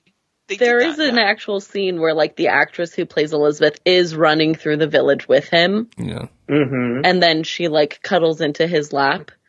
Um and I honestly I don't know. I don't know whose perspective that's, That's supposed to be from. It always even seems even to if me it's not, yeah. it, it always seemed to me like Bhuvan was uh not interested in her and was kind of aloof to like her yeah. Yeah. her her in general. Plus, his mom yeah. likes gauri Yeah. which, Yeah. which is which is fine. But like going back to the end, like the end says Elizabeth was his. I, I can't remember all the names. Radha. Was his Radha? It didn't say he was her Krishna. She it Oh. specifically says she was his Radha, and Right. so like So that she felt sense that way? of the of the symbolism or whatever, it Yeah. applies to her, not necessarily him. So I think it makes sense at the end. Yeah. Yeah. Yeah. Well, she shouldn't have done that. She should have found someone if she, She wanted to have. be. Yeah. I know. Yeah. Yeah. Elizabeth. She's Yeah, very she- she dramatic. pulls- She pulls, a, a, a Danielle. I think she has like, uh, or or actually she pulls a Danielle or a Jacqueline from Ever After. She has higher priorities than uh, you know. It's like the than than just finding a man. I think she uh, she she does she has the the social aspect there. Yeah. she opened a commoner college. No, there I you think go. she just never got over him. no, I think that's what it was. Yeah. I think secretly she was there the whole time pretending to like Bhuvan, but really, like, how do you resist Indian Bigfoot, whatever that guy's Run. name was? Oh yeah. Mm. Yeah, for sure. you just want he's- to grab that beard with both hands. So so desirable. that man. um okay, let's see. Uh do do do do do Get to the birthday game. party. Yeah, we're getting there. So um so uh at, during the birthday party though is when the double cross scheme comes in. Um where Lakha, the guy who wants to marry Gauri, goes to the British and says, I hate Bhuvan. I will do anything it takes for him to not succeed so I can get the woman of my dreams. Um, I will cheat for you. And for, for the British soldiers. So, uh, shortly after that, Elizabeth professes her love for Bhuvan, but he doesn't understand because she tells it to him in English and he doesn't know any English at all. yes, that was a big Um, mistake on her part. Yeah. She, well, she, I'm, she'd been learning like Hindi as well. And so I was curious why. She she'd been learning words- Hindi for four hours. She could Yeah. she could say everything, but I love you. She knew every other phrase in Hindi. Yeah. she knew exactly how to translate cricket in Yeah. Hindi. Yeah. um, but after she tells Bhuvan that she loves him, then immediately we go into O Rey Chhori, which is the love song between Gauri and Bhuvan that we just spoke about. Um, where also we have Elizabeth's per- perspective of uh, Bhuvan being in like a military outfit and they dance to this like really operatic, very classical kind of song. Um, and it's very interesting. Not my favorite part of the movie, but it's Too much Phantom of the Opera. well, and I just, I love Gauri. And so whenever I see Elizabeth, I'm like, ugh, no, no, stop. Get out of there. Everyone's training for the game. Um, Bhuvan suggests including an untouchable or low caste man. Um, single-handedly destroying the stigma of disabled people in India. And the caste Absolutely. system. The caste system came crumbling down in the 1890s Yeah. for good. I couldn't believe it. Yeah. Um, enter song Chale Chalo, which is a training montage and an excellent, excellent song. And then the game begins. There's still an hour and 24 minutes left to go. uh, the stakes are high. They're mostly losing. Lakha's treachery is exposed. Um, and then, uh, they win. Yeah, really last minute too. Oh, Just yeah. really. yeah, like I, I, I, let me say this. I've watched this film so, so many times and I Like still, three times? Because it's so Uh, long. I don't know how many times you can watch it. I've, Like no, you're only old enough to have watched it three times.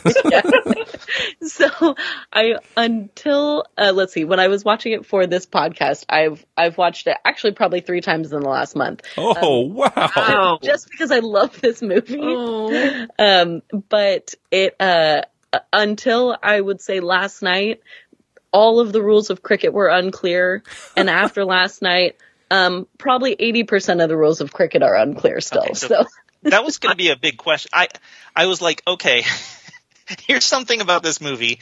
Um, it's it's uh, three hours and forty five minutes long. At Ugh. least we're going to get a detailed ex- you know, description of every cricket rule, and we didn't get like one description of one Yeah. cricket rule.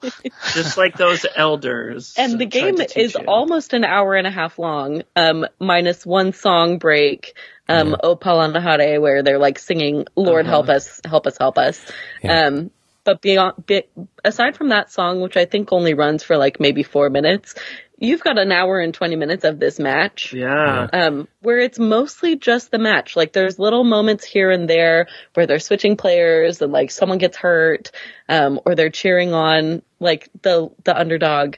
But for the most part, it's like a solid hour and twenty minutes of cricket. Of cricket. So yeah. can I can I say something because I, I Please. and I think I sort of understand how to play cricket now. Um, at least like you said, twenty percent. But I mean, this movie was made in India for Indians who all know exactly how to play cricket. So Yeah. can you imagine if we were watching Hoosiers and they spent like a half an hour explaining how to play basketball? Yeah. Oh. That makes sense. Yeah. yeah, Although I'm an American citizen and I don't know how to play football, like American football, so I would like an explainer. Okay.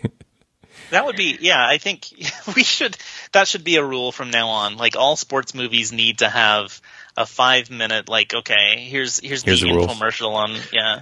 And then if it's on Netflix, you could say skip explanation if you know how to play. yeah, But they have to, They they, have, have to that teach it in a clever way, you know? Yeah. Like in this Yeah. movie, I was expecting some like clever, like you know, Elizabeth is going to be flirting with all these guys, and she's going to like have these funny ways of doing it, and she'd like there's going to be this language barrier, and so she'd have to act everything out. Um, so that would be fun. Okay, uh, I also have another wish list of of stuff. I was really really upset that Gauri didn't dress up as a man and play cricket. I thought she was going to be on the team for sure. Well, Oh, and she says she that. volunteers for the team. I assumed like they didn't say anything, but she says, you know, uh, they say, "Oh, we need eleven players. You know, we only have eight. and she says nine because I'm on the team or something. But then they just don't do anything with Nothing that. happens. So yeah, I, I I'm guessing. may- I guess I don't know. I guess women aren't allowed to play cricket, you know, which is expected. And so I wanted her to like Dress up as a man. in. Yeah, and and that would have been fun. to also, tie a rug around her chest and pretend she's got a hairy. yeah, yeah. I mean, I mean that that would have been fun. And the okay, and so the the end of the movie, um, because because there's this big thing because it's just like because the in the cricket rules. Everybody bats once. It's like t-ball in this country, right? Yes. Uh, everybody bats once. So if you get them out, then they don't bat again. And if you get everybody out, then you know that's all they score. And it's right? two. It's basically one inning, a top and a bottom inning. That's all the game is. Right, right. And and Two also, innings, yeah. one one thing I know about cricket is, I guess you could be a team of one because Bhuvan is the he just bats the entire Yeah. time. Yeah. Yeah. And so, and you know, he, he kind of he pretty much scores everything. It's like it's like this test of test of endurance. Um, but uh, the, the bad guys they have this opportunity where you know the crippled guy or the arm crippled guy the, to switch it up so he has to bat when Bhuvan is on first because there's only first base and home plate in cricket. You run back and forth, and depending on where you wind up is who bats. Um, and so um, they they yeah they get it on I'm him, learning but so then- much. Jon, you're explaining it so well. I would I- not I- be able to be so succinct. okay, and here's another thing I wished because apparently this happens because cricket was really big in New Zealand, and so I kind of got some osmosis cricket rules from that. Apparently, because the there are two like bases. First base, it's not called first base, but it's like the bowler pitches it to the guy at home plate and he hits it and the person on base runs to home plate and the person on home plate runs to first and they run Yeah. back and forth and however many times they're able to run is how many runs you score apparently uh, when in in real games if if they're not watching those two those two runners collide into each other sometimes um, which is it's Oh. always fun to see you know in, in a in a cricket match um, well, doesn't okay. that kind of happen? It seems like they two of them got does- tangled up at some point. Trip. Yeah. Right. Yeah. The, the something happens where was it when Uncle Uncle Eddie or whatever his name is, you know, because because they, have they also have to communicate with each other. Sometimes they hit each other, and they have to both decide on which base to run to because Yeah. they can't right. base. And so it, it, they could stumble uh, over each other and like, no, you have to run back. No, you go back here. You know, which is how Uncle what's his name gets out because Yeah, uh, they didn't communicate because he's just ran a marathon yeah. That wasn't to make it onto base. Yeah. Yeah. Ugh. So sad. So Okay, I, well, I so- do love the I ending have though. one more wish list thing. I have. Oh, okay, one more Oh, wish list. Okay, because the movie ends where Bhuvan hits a really far ball, and um, Captain, what's his name? Russell. Captain Tennille. Russell. Uh, yeah, Captain Russell like catches it, and everyone is silent. And it turns out, it pans out, it turns out he catches it like out of bounds, so it's a home run, right? And that's Yes. how they win. That's the last. That's the last hit. But what I hmm. really wanted, I wanted a Rocky Four situation where he does catch it, but all the British people by this time they've completely turned on him. They're like, okay, this is Yes. not cool. You're the worst person, and we want you to drop the ball. We want you to to send you to Africa because this sucked. We thought we'd be watching a fun game, but we realized we're being the most British we've ever been, and when we're oppressing these people, and you made it very obvious by your villainy on the field this day. Good day, sir. Drop the ball. So when when he's That's what I not thought. when he's not busy triple taxing cantonments, he's also tying people's girlfriends to the railroad tracks. yes, I think he's the that kind of mustache villain. just for that purpose. Yeah. Yeah. I really did think that's what was happening because they didn't pan down or tilt the camera down yet. No, and I did think that everyone turned on him. Like, how dare you win this game Yeah. after everything you put them through? Yeah, yeah. I think everyone would have turned on him except for Mutton Chops. Oh man, that guy. the mutton stash. Man. Okay, Roy. Sorry, you were saying something. Oh, I can't remember. I think I wanted to talk about uh, the thing you mentioned, how he caught it out of bounds. I will say, Oh. I was shocked. Uh, shocked, I say, that at the very end of this movie, there was no end credits full cast dance. That was a good Yes! thing. I was very surprised. Because like that's a- I think we've earned the dance. yes. It's traditional, I feel. It's tradition. Yeah, We wave at the gate. We wave at the gate. And it's a true story, just like all these that we've Yeah. seen are true stories. They're all true. Every last movie that I gave you is Okay. true. So let me ask you guys about the camera, which was That's there, what I was hoping you'd bring up. was yes. there a reason they did the fisheye camera for so much of the movie? It's the lens that they used, I think. I I don't know. So it was a choice. like this is going to look cool. Well, it was kind of like India's big budget Yeah. Bollywood film. This It movie was, was- nominated for best uh, foreign film at the Academy Awards, yeah, and I think it was the first Indian of- movie. It got a lot of Indian awards too at their like their big awards show. Yeah. Um, and um, it's like it's held in such high esteem too, even like to this day. Um, I was reading something last night about how the director for uh, Triple R, um, like w- when he was going to make his Triple R film, he was like the he kind of took cues from Lagaan and how it like united India Oh. um, in a way. Um, and so anyway, it's still like 20 years later, like held in like very high esteem. Um, so I think it was supposed to be just like this big, dramatic, historical drama situation. Yeah. Um, and I think maybe they thought that that lens would, um, help it. Yeah. Well, I think. I mean, it, it. I think it would make a lot more sense because we obviously all watched it on TV. If you if you see that lens on a big giant screen and you mm-hmm. actually have to turn your head back and forth to be able to Yeah. see everything, I think it makes a lot more sense when that with that lens panning over the landscape. yeah. maybe. And maybe in IMAX theaters, that would be mm-hmm. really cool. they call it an aeroscope, Aeroscope. aeroscope mm. camera aperture So lens. this Yeah. this movie um uh, it cost 250 million rupees i don't know what that translates to um it made 1.7 million dollars i don't know what that translates to either um but 95% on rotten tomatoes so this is highly regarded so now i, It's I a good film. yeah i need to ask because our, one of our very favorite films that we watched in 2022 was barfi have you guys seen that No. I haven't, but I did listen to your podcast about it. oh it. my goodness you got to see barfi Yeah. Okay. and then so not necessarily a Bollywood film, but if you enjoy Indian films, um, the one of the great directors is Satyajit Ray, and there is the Apu trilogy, and uh, if you Oh yeah, I listened to that podcast too. oh man, nice, so Christel, way to go! the the, the world I of did some deep dives. oh wow, so yeah, the third the third movie in that trilogy is the World of Apu, which is the one we talked about in our podcast, and um, and I just love it, and I think you would too. So there you go. Awesome.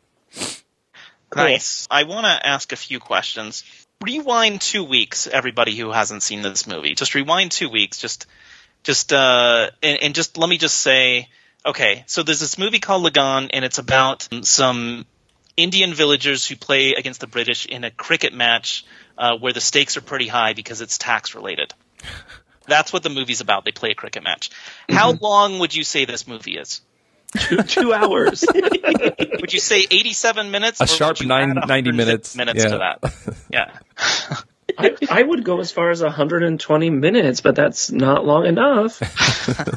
I, I, yeah, I think th- like three hours would be a good cap. Those extra, The 46 minutes. those minutes. extra 46 minutes, kind of, you, you gotta take it in sittings. Well, and we saw some things that could have been cut down, like, hey, you all want to go talk to the king? Yeah, let's all go do that. Yeah. But uh, we're walking and we're going to go talk to the king. And then they're like, what do you mean the king's busy right now? We can't talk to him. Oh my gosh, what are we going to do now? Oh, let's think of a different plan. I was like, yeah, they could cut some stuff out. There, there are at least 20 scenes where it's just everyone yelling at Bhuvan about making the deal and that they're going to go talk to the king and fix it. Yeah. yeah. That's Isn't repeated there- multiple times. Yeah. Yeah, It isn't is a- a it is a song bad about bet. But also, you know what? I mean, you look around, it's a desert. You're not growing anything. Also, what else are you going to do? May as well play a game of cricket, Yeah. right? Al- So Yeah. here's my suggestion for my kind of notes to the, the director is when the cricket match starts, that's when you queue up um, the final countdown by Europe. Mm-hmm. And you have until that song is over to finish the match. But I mean, but at this point, they had built up all of those little nuances in each character, right? And all of their strengths, and you had to see how it was going to play out. Oh man, I loved it. Was, was is the guy's name Guvon, the guy with the devil Guran. beard? Yeah, Guran. Guran. I loved his pitch so much. It was like Yeah. charging right at you with my rod of an arm pitch. He's Um, like, "Your mother is going to cry. I'm going to bring shame on you." Okay, this is the Star Trek nerd in me, but he reminds me of Gowron. Yeah. Now that I think about it. Yeah. Oh, yeah. Yeah. But you gotta love windmill guy too. That windmill pitch is something else. Windmill. I don't I know why he loved needs a running start because then he comes to a dead halt. Oh yeah, that's that's a Goli. Goli. Yeah, he that part I crack up every time. Every time he goes to the bowl for the first time, and they're like, "Wait, what's going on?" And he just keeps keeps winding up. Let me ask this this- as well. Um, when when the uh, the untouchable guy pitches or bowls for the first time, it's not it's not uh what do you call it? It's I not- was going to ask you. It's not spinning. It's the not it spinning, should. and they're On like, "What's going day, on?" It's spinning wrong. and they yeah, keep and, looking and so, at the ball, and I thought, oh, they've been given like a gammy ball by the British. That's but, what I thought. But that's Yeah. not the case. Yeah, Or it- they it- cut and then that just part the out. second day, it just starts spinning correctly. It works and again. I was gonna, that was going to be my one of my big questions. Like, why was it not spinning? Did it have to do with like the equinox or something? or maybe like he got better at the game, like his arm was working better. He Yeah. corrected his spin. Yeah. Well, yeah, or yeah. or maybe it's because they were like really pleading heartfelt, you know, to P- Palanhaare or whatever. You know, they were like, "God, please help us! Like, please, please, please, please, we Please can't make the lose." spin And happen then- again. Right, they re-blessed him. Mm-hmm. But yeah, I, I just don't know why it wasn't working that first time because it was working in practice. You know. Drama. Yeah, I thought for sure drama. it was going to be subterfuge, and it and it was not. I thought I I thought that too. Yeah. Yeah. Um, also, I I'd be foolish not to bring up the Windows of Heaven film, and Ah. if you if you pay your tithing, then it will rain. so Well, there you go. yeah, Oh, so they should have been taxed. yes, At least ten percent. So yeah. Okay. Um, my other question is, I can't believe they didn't do this, but uh, Captain Russell's stint in Africa, how did that go? Was he immediately killed, or did he subjugate all of Africa? well, that's why this movie needed to be five and a half hours long, so that we could get that that uh, denouement. You know, I think that you'll find the answer if you read Spare by Prince Henry. Prince Henry? What did I say? Prince Harry. Prince Harry. Oh, okay. oh, is it one of the salacious chapters of that book? He talks a lot about Africa. Oh yeah, it's a modern Okay. day telling. Henry. Yeah. uh, I'll. Uh, did you read it, Christel? Did you read the book? It's it's so hot Spare? right now, right? Yeah. I, I I'm about halfway through. Ooh. Oh, okay. Yeah. I don't know. Okay. There's also like a monarchy theme kind of tying all these together. So Yeah. in a way, not Yeah. not Boondocks, but I don't know. Uh, The the Catholic Dawn is Church. kind of a monarchy. Dawn, yeah. Yeah. Hmm. There's a lot going on there. yeah. Um, okay, okay. I have one more question. And uh, uh, okay, well, let's see. Okay, Christel, you learned all about cricket. Finally, finally understand. Yes. Um, there, there's a point where Bhuvan hits a home run, or he hits it out of bounds, so they get like the automatic runs for that. Mhm. And but they let him do it, right? Because because uh, He kicks it out of Captain bounds. Russell kicks it out of bounds specifically so that the untouchable would be at bat. yeah. Oh, But then later in the movie, he hits it out of bounds and then he bats again. So who decides Oh. who bats on a home run or whatever you the equivalent? Uh, yeah, because I thought they were supposed to get four runs for Yeah. a home run. But then Four his laps. last hit was worth five one runs, wasn't it? The, um, Maybe. there's been some speculation that they didn't follow the rules of cricket. What? Whoa. I thought it was a true story. oh no! Lagaan never upon a time in India. I'm Never. starting to think that cricket is like Quidditch and they just made it up for this movie. Yes. Yeah, o- everyone only knows cricket because of Lagaan. Yeah. yeah. All right. Well, Okay, okay. So that's that's Lagaan. That's it. That's, That's it. it. Okay, so I don't think there's anything else I have to mention. Does anybody have any final Lagaan thoughts? um, Roy, Roy, did you say the budget and stuff? I did. The one I didn't mention is Boondock Saints, and uh, six million. It made thirty thousand dollars at the theater. Well, you, do you know why? Because Columbine happened like an hour earlier. Oh yeah, Yeah, that's right. So they decided to do a minimal release. They took it out of At most of the major theaters. Yeah. Oh, so they did a minimal release in one theater just to get it out there, and then it became a cult classic on VHS and DVD. So Wow. does Columbine also explain the critics' ratings because these three movies have an average rating of seventy one percent because Boondock Saints is twenty seven. Yeah. I read every critical response to the film, and they all hated it. They're Yeah. like, so much blood, so much violence. I think it was because of Columbine in Well, their brains. And uh, there was some there was some uh, commentary that it was like trying to be Tarantino but not Tarantino. But he was just a bartender, the guy that made the movie. Yeah. So I'm like, he's doing a good job. It's hard Um, to make. did a you know Yeah. there there was a second and and almost a third. there's almost a third. Yeah. Not too late. And almost a prequel. oh, Oh. The third and the prequel are apparently in the works. they they The say they're in production. the Boondock, Boondock Altar Boys. Yeah. Yeah, the Altar Boys. we don't know where our dad is, but we're gonna figure it out. Right. Or, I, I or are they was, just going to CGI Billy Connolly super young? I, I was excited to see Boondock Saints in 2009 because I had never seen it in 2009. But that's when Boondock Saints 2 came out, and a bunch of my friends were like, "I can't believe they made another Boondock Saints. Let's all go Right. to Brookies and see it." Um, but I, yeah, uh, I wound up watching the Boondock Saints, but then I wound up not watching the Boondock Saints 2. So I still have yet to see that. I don't know if it's any good, but I'm also curious to see a movie called Overnight. I don't know if you guys have heard of this movie. It's a movie just about the bartender director of Boondock Saints. I did. Oh. I did Yeah. hear about it. Overnight success is Oh, kind of cool. what it's. yeah, yeah, and, and it's about his overnight success being a bartender, getting his script sold, and then the subsequent him arguing with the studio, getting the budget stripped, barely being able to make it, and then like the consequent like Wow. um like losing everything from the movie and its Yeah. success kind of thing. Yeah. Oh my goodness. Oh yeah, So, and then apparently it's kind of fun.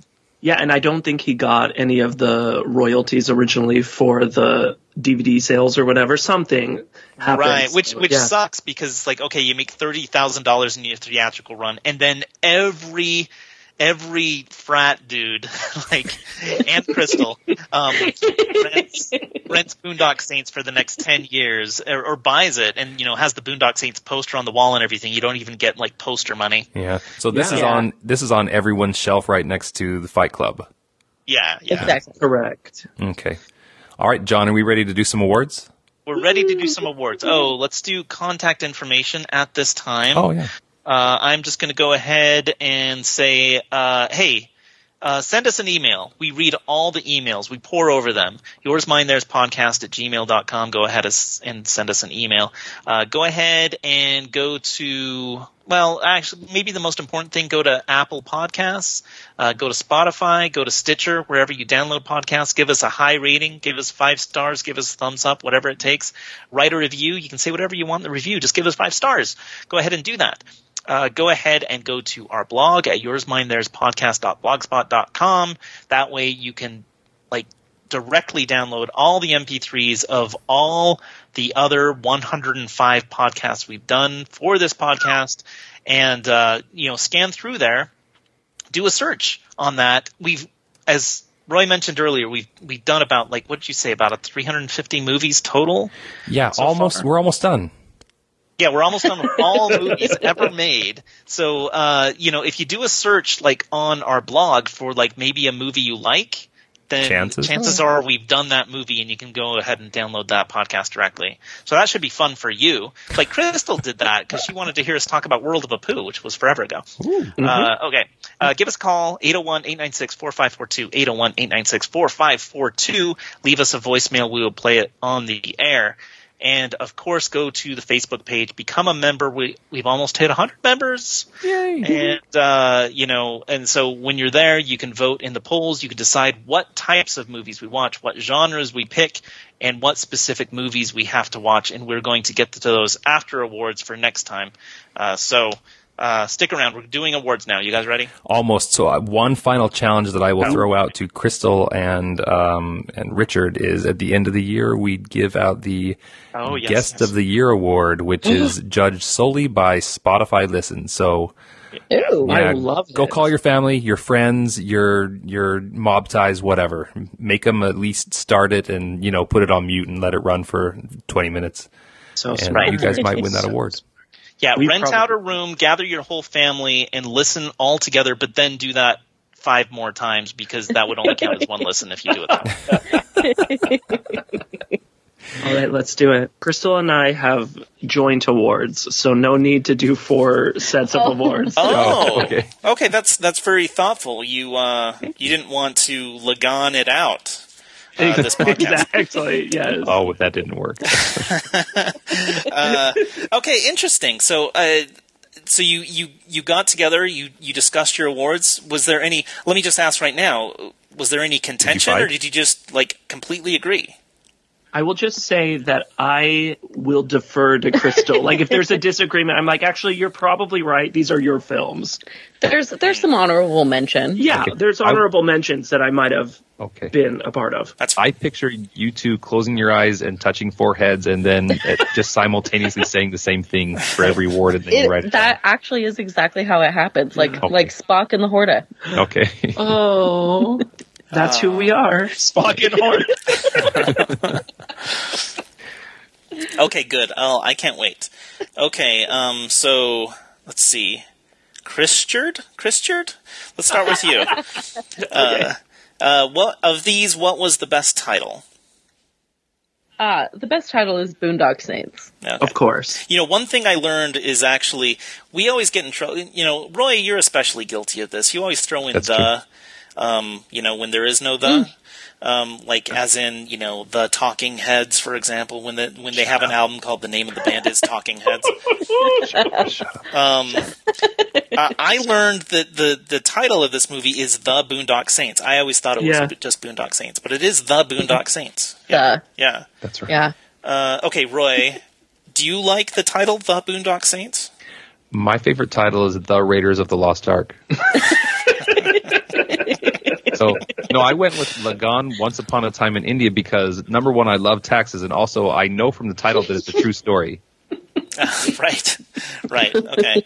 All right, my favorite title is The Star Wars.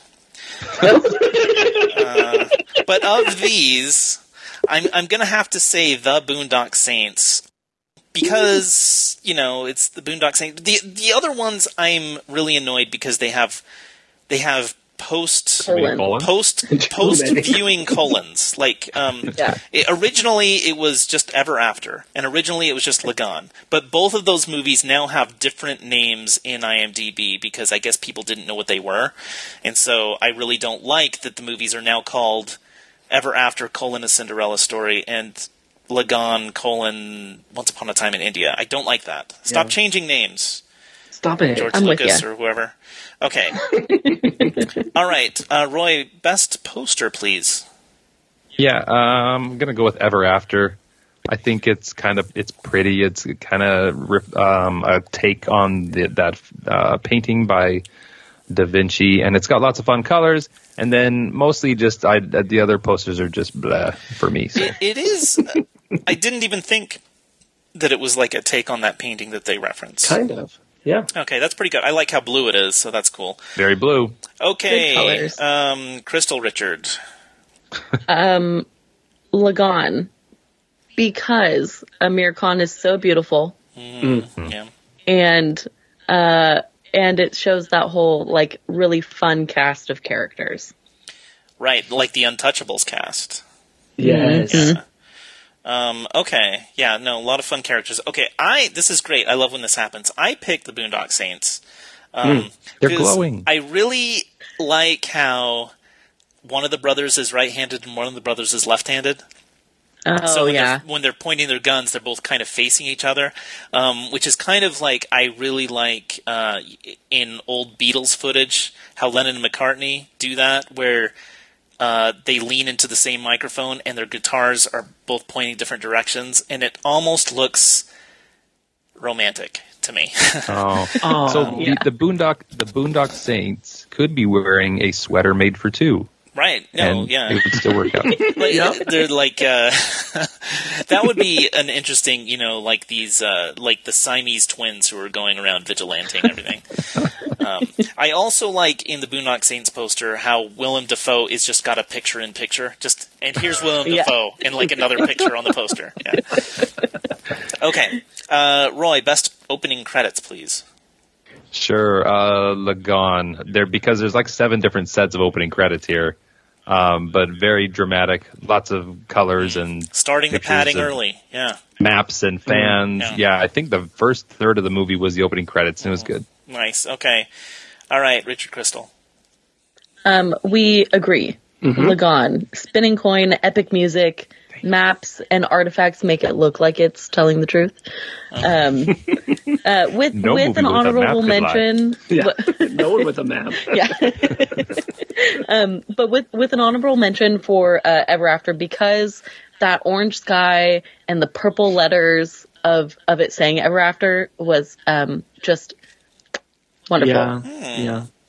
I didn't write down the orange part of Ever After. I would have picked it maybe. Um, I picked the Boondock Saints with the uh, white on black lettering, and then it brings the picture back in. It fades back into a helicopter shot of Boston, and then it cuts back to the letters, and then it cuts back to a different part of Boston.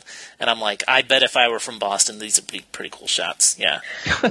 I I thought that the um the Boondock Boondock Saints uh opening credits was just really chaotic because it Yeah. did ke- keep doing that. It kept cutting back, and the credits don't even stop until after that whole meatpacking incident with the rule of thumb. Oh, we forgot to. I forgot to mention. The well, that's not meatpacking important at was all. important. The- no, No, it's not. the, but the credits keep rolling beyond that point. Like they're rolling for a long time, and you see you see a lot of stuff, and you get very endeared to them.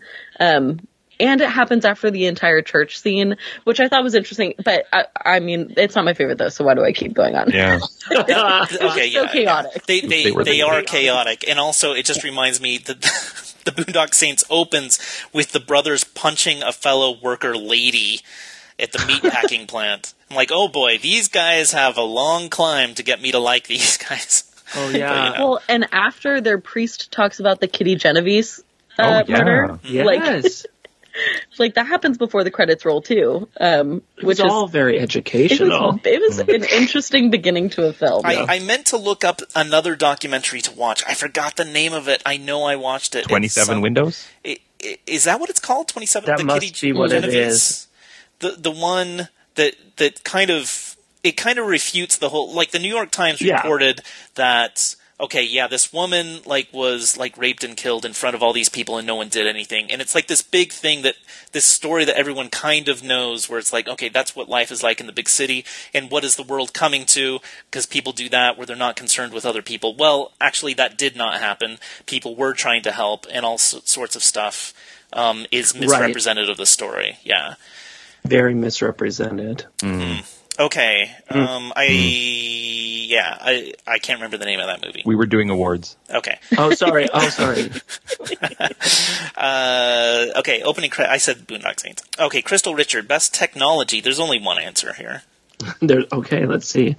It's Leonardo da Vinci Yes. because he invented shoes that could walk on water. That's the right answer. Oh, so I have the same pick, but I will honorable mention uh, Willem Dafoe's Discman. Oh, that's very good. The the non-skipping opera discman. Oh, Yeah. actually, he can only listen to opera because that's why he's into opera because he wears a discman while he's dancing, and that's the only Yep. type of music that doesn't skip that won't by skip. dancing to those kind of that kind of rhythm. Yeah. Okay. Uh, Roy, best outfit. Okay, I like Jacqueline's horse costume. Oh. Oh, Oh, good- that's a good good. Yeah, she has a great. Like, yeah, she's a pretty like the masquerade horse costume. Yeah, Yep. that's pretty cool. It looks pretty cool. Okay. Not um, her act pretending to be a real horse. It, we're talking the masquerade, yeah. Yes. Okay. Uh, Christel Squad. Um, Boondock Saints, six gun holster. Okay, yeah, that's a that's a great Maybe vest. one guy with yes, yes. Yeah, maybe it's one guy with six guns instead of six guys. What? That's ridiculous. Three, three guys with two guns. Okay, I'm gonna go with uh, Elizabeth's dream sequence, Basic Instinct, red dress. Oh, yeah, the red dress. Yeah. yeah, Red dress diary. that's a good one. Uh, all right, Christel Company, uh, best name. Oh, um, Mm, which, which what? Who who do? I mean, Okay, so we're gonna we're gonna go we're gonna go with gauri on this one. Okay. um, because um, I I loved the wordplay uh, during the film because uh, they kept calling Elizabeth Gauri also um, in Hindi oh, really? because Okay. because Gauri in Hindi means um, shining in white, oh, um, but it all but it also means brilliant. Um, so anyway, so they kept calling her Gauri, and there was a little joke between Tipu and Bhuvan when they were like talking about Gauri, and she was like, "I'm here," and they're like, "No, no, no, the other Gauri, not you, Gauri." oh, okay, And, um, okay. So I, yeah, so that's why we picked that one. Yeah, okay, that's name that's a, that's a good catch. Yeah. Okay, I also went with Gary for not the same reason at all. it was to give her a break because her name's pretty much Gary. You know, like Gary is like this very man name in English, and that's pretty much her name. And so I wanted to get because she has an uphill battle being named Gary. You know, and Yeah. trying to win the affections of the main guy. Yeah. Mm-hmm. Okay, uh, Roy, what do you have? Also from Lagaan, I went with White Ma'am. White man. Hey, White man. I Ma'am. did notice you liked that one. All right, uh, Roy, best food. Uh, so I can't narrow it down to a specific moment, but almost anything they were probably eating in Lagaan. Um, because Indian food is so darn good. Right. So sh- at some point they were eating something good. So Okay. Uh, I'll well, I'll say mine right now because it has to do with Lagaan, and I'm sure the best thing in there was the forbidden meat. I don't know what. Oh. I don't know what Oh. Captain What's His Name had. It, I don't know if it was like elephant or goat or whatever, but it must have been tasty because it was forbidden. That's just my guess. Probably antelope. well, oh, Oh, right, yeah, because he was hunting Yeah. antelope. That's yeah, it's probably antelope. Uh, okay, uh, Crystal, what do you have? Um, I said four minute eggs, not four one minute eggs, and where in God's name is our bread? Oh, very. I almost picked the four minute eggs. Yeah, that's good. Okay, good. Uh, okay, uh, while you're still talking, Christel, who is your best alien? yeah, in Ever After, some Spanish pig that they have the nerve to call a princess. That's very good. Uh, okay, Roy, best alien. Uh, Colonel Russell, who's uh, the alien invader of India, you know. He is an alien invader. I almost picked Colonel Yeah. Russell, um, but I went with his bratty, non. Hindi-speaking sister Elizabeth, although she picks up the language very fast. She does. She is the most She does. alien in the country, I would say. yeah. I, I will say uh, we honorable mentioned mutton chops from Lagaan It's good. just just for just for the stash. Yeah, he's from Guron, Alpha you- Manchari. Yeah, that guy. Yeah. you can't you can't tell me that Guron's not from another planet. So Yeah, yeah. Probably Klingon, huh? Oh, it, it tracked. Uh, Roy, best effects. uh, would the the special effect which led to Lagaan receiving a nod at uh, for best foreign film, the I call it the Lagaan camera, Uh, Oh, and it was stunning. So okay, yeah. Vista. it made me a little bit sick. Yeah. uh, okay, uh, Christel, what do you got? All right, we're going with the Boondock Saints, the missing finger. Oh, okay, that's a good effect. Yeah. It was great, pr- very practical. It got a little bit like I don't know, green and yellowy, like a rubber stamp, kind of like by Just- the time it made just it to like- the lab. Yeah, just like what a real finger would do. I don't know if you guys have ever chopped off a finger, but that's exactly what happened. Not lately. Well, have you guys seen the Banshees of Inisherin? That's a real thing. In a Yes, it- Sharon. it's in a Sharon. One of the movies up for Best Picture this In year. sure for sure. If In you're a big Sheeran. fan of uh, of fingers, that's the movie for you. Oh, yay! Anyway, All right, well, we are, so. okay. Uh, okay, my special effects go to just squibs in general from the Boondock Saints. Uh, A lot of squibs, so a lot of squib work. I always appreciate that. We love a good squib. Yeah. Okay, uh, Roy, best location. I'm gonna go with King Francis's Palace. It looked pretty swanky. Okay. yeah. That's good. Same one. Same one with you guys. Um, I I- I had trouble deciding on this one, um, but I decided the ruins of Amboise um, from Ever After. Uh, I love that scene um, so much, and I, uh, I, it, which is funny actually because that's a goof also because they weren't ruins during the time of this particular prince. Um, but I, but I like the sentiment behind it. You know, these trees were so small and now they're so tall. Blah blah. blah. I, it's it's pretty. Okay, good, good. Okay, I just went. I went with general. I went Renaissance Fair era France. Oh, oh, good. Okay. Doesn't everyone look like they have a lute in their back pocket? They're just ready to start playing. Yes. Yes. Okay. Uh, Christel Squad best song. This should be good. Oh, gosh. Okay. Well, I uh this was a hard one for me just because not only do I love the film Lagaan, but I love um just listening to the soundtrack in my downtime. And um I when I was in high school taught myself many of the words and the meanings behind the words. I would read them, memorize them, etc. Um and I think the the best one uh, to dance to and to sing along with is Mitwa, which is the one where they start. It's the every saint, um, every saint says if you have courage in your heart and truth, that you you're the one that will uh, triumph. Right, and they're dancing on the rooftops to this song a little bit. Yeah, and it's the daddy up and hey up and um bada hey. It's like it's got the best dance. Um, so Okay, that was mine. I, I picked Mitwa. oh, yay. yay! Very good. Uh, okay, Roy, what do you have? Better have the Uh, same one as us. Just kidding. So I'm going to go ahead and go with "Put Your Arms Around Me" by Texas, which is the ending credits song for Ever After. Okay, Oh, good. that's a good Oh, one. That- that is okay. good. It, it, it is Yeah. kind of the end credits. Um, I noticed it was written by one of the writers is Dave Stewart, and I don't know if it's the same Dave Stewart from Eurythmics or not. I did not research that, so I was curious about that. But it's a good song. Oh, Uh, nice. Okay, cool. Uh, Roy, best guest star, please. Sure, let's go with Gracy Singh, who plays Gauri. Okay, yeah, she hasn't been in one Yeah. before. Welcome to the podcast. welcome, welcome as a guest. Yeah. Yep. Okay. Um. All right, Christel, guest. You've you've listened to a bunch of these. There's no real rule, but you know you can pick any actor or something as a guest. Who do you got? oh yeah. Uh, I I have a I have a best guest in each film. That's fine. Let, let's hear him. Okay. Yeah. Okay. Um, best guest in Ever After is, in fact, Princess Gabriella, um, who is credited as Princess Gertrude. Oh, okay. That's right. because of her sobbing. Uh-huh. I, it's iconic. well, and good. she's literally a guest in the film. Yes. If you think about it, yeah. Yeah, yeah, Yeah. that's good Absolutely guess. works. That's a good guest rule. Um, for the Boondock Saints, it's definitely a police guy Greenly, played by Bob Marley, Okay, Oh, yeah. yeah. because he just everything he says is so funny.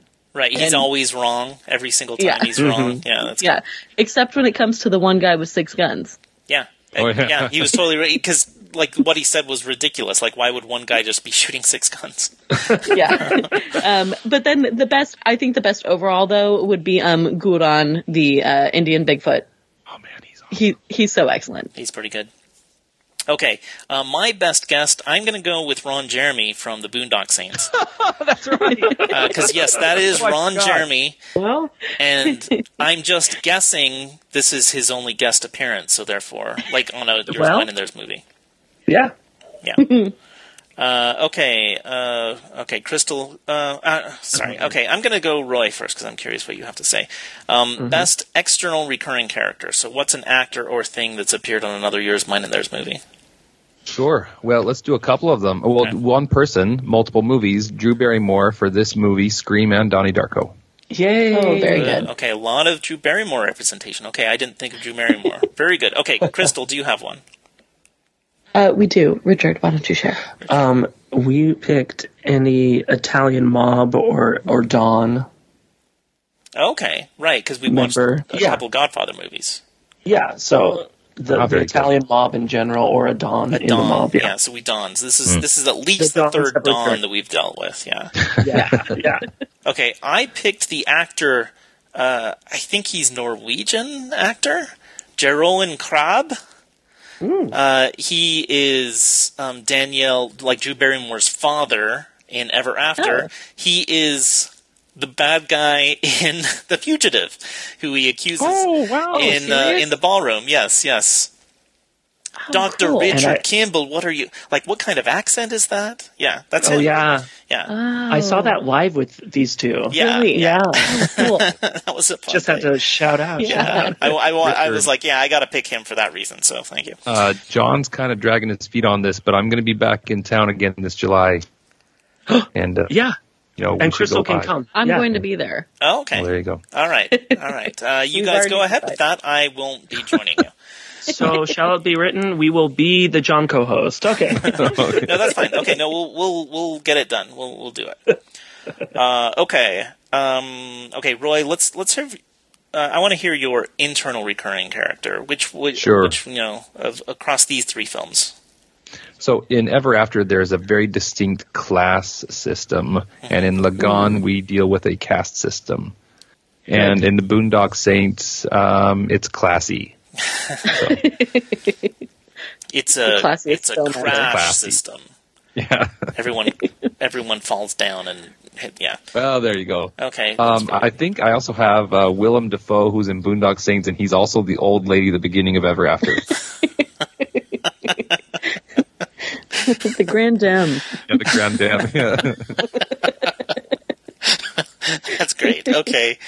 Okay, Crystal Richard, uh, do you have an internal recurring character? internal recurring thing, rather. That's. Um, when the prince is about to marry the Spanish princess in Ever After, uh, the priest says, "In nomine Patri et Filii Spiritus Sancti," um, and obviously the Boondock Saints they say that uh, after each kill or before each kill. Wow.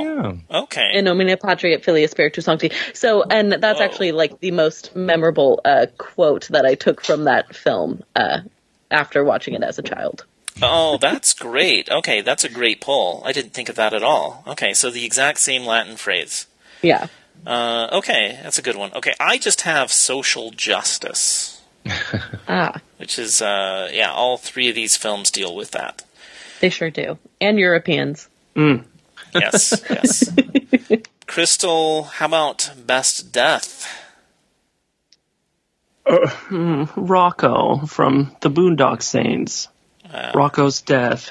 Oh, Yeah. Killed in That the one jar. hurt. That was That one was hurt rough. him and us. Yeah. Yeah. He didn't have saintly protection of. Yeah. Yeah. He didn't Well- get he didn't get dripped on from the ceiling water. yeah. Yeah, he was a latecomer to the gang, and uh, He was a goner. He was a red shirt from the start. Yeah. Ugh. Yeah. Also, he shot that that restaurateur, which It was You know. reckless. yeah, a little reckless. Yeah. Right, he probably wasn't even Catholic. Well, he probably was. Yeah. All right. Uh, okay, uh, Roy Besteth. Yeah, I'm going with uh, the Russian known as Toilet Head. That's mine. Yeah. Yep. Toilet land. That on is head. good. That is it is- it is a good one. From at least floor from at least five floors up. Yep. Yeah. Yeah. Toilet land on your head. Okay, uh, Roy Best Villain. Uh, honorable mention to Locke's jealousy, which is an awful villain, but I'm going to give it to Colonel Russell, who's just an awful, awful, despicable human being. Okay. But yeah, but he's good bad. at cricket. He is really bad. That should have been mine, but alas, it's not. But I want to hear Christel's first. What do you have? Um, I said Marguerite. Oh man. That's, She's rotten. To yeah, the, the, the rotten Yeah. sister who's just, yeah, who just, again, I, I really like Ever After for just like, it's like, yeah, I know people like that who, who just like have to have everything their way and they spend all their effort and all their energy just thinking of how they can, they can just be above people. Yeah. Yeah. Uh, okay. My villain, I'm going to go with Yardley, and he is the dreaded mut- mutton chop bowler.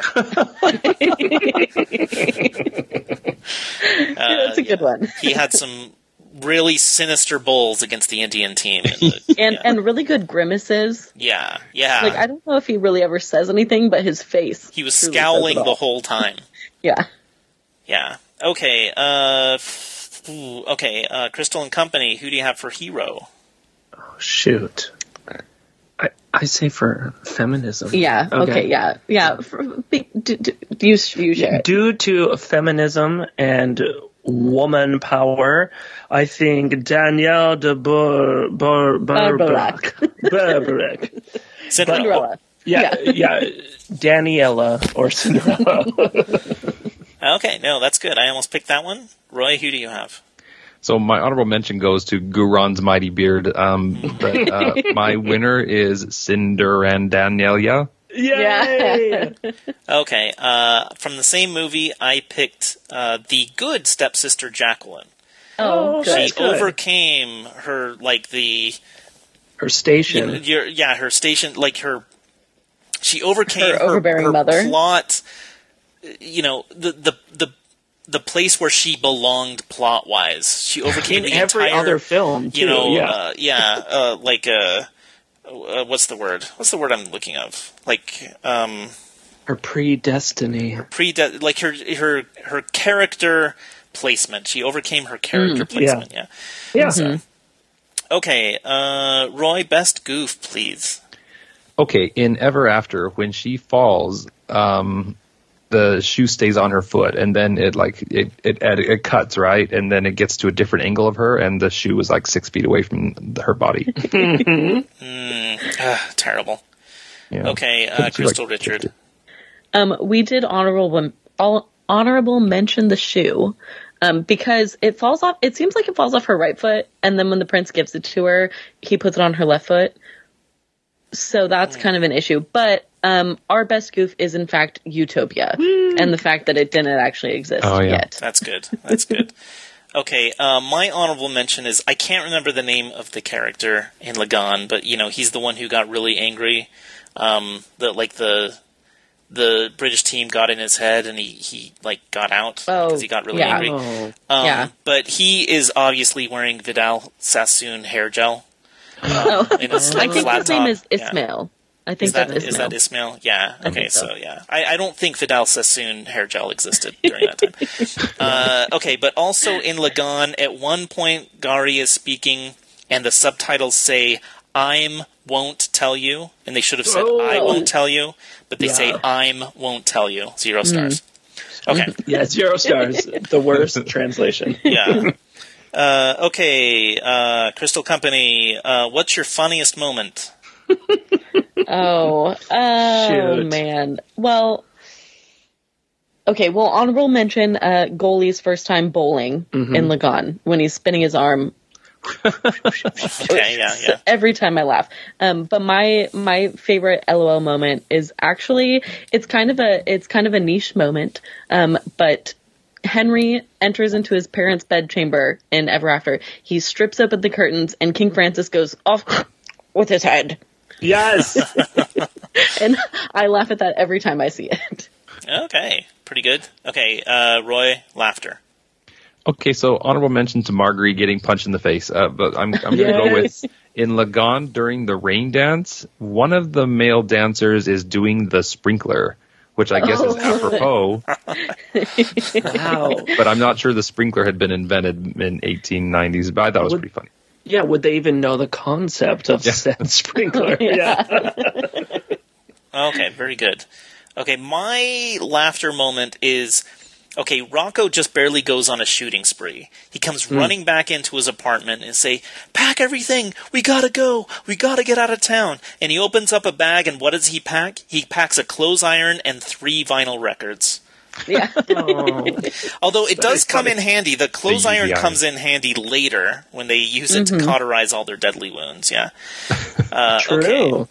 Uh, let's see. Roy, best D minor moment. What's the saddest of all keys? Oh, that it made me weep instantly. Okay, there's a brief moment where Danielle and her stepmother seem to be connecting, and she asks her stepmother if did you ever love me, and the response is how can you love a pebble in your shoe? And it just breaks your mm. heart. Mm-hmm. It's it's it's not that hard. I mean, sometimes there's sometimes pebbles are lovely. They're polished and whatever. They make you stronger. I think you're stretching, Jon. maybe I am. You're I think you're always going to get that pebble. You're out. right. You're right. Danielle sucks. I hate her. She's a pebble.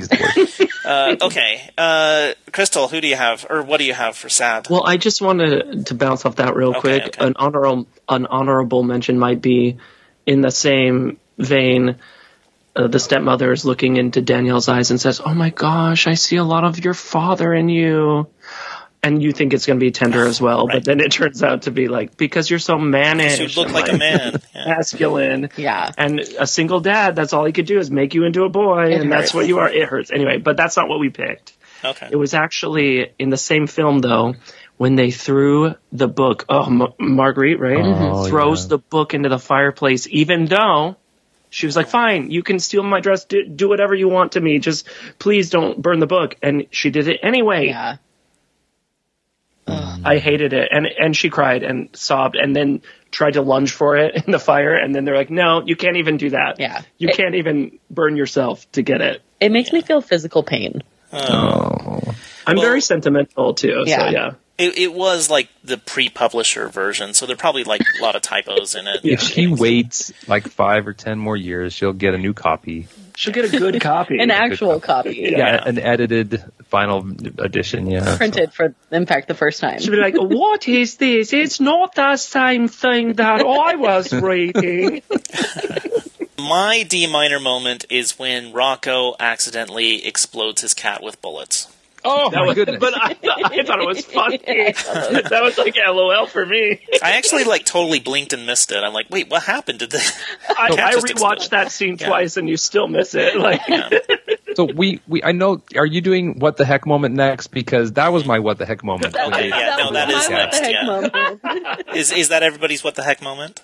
yeah. And Okay. also, your saddest moment is when they did the animal cruelty.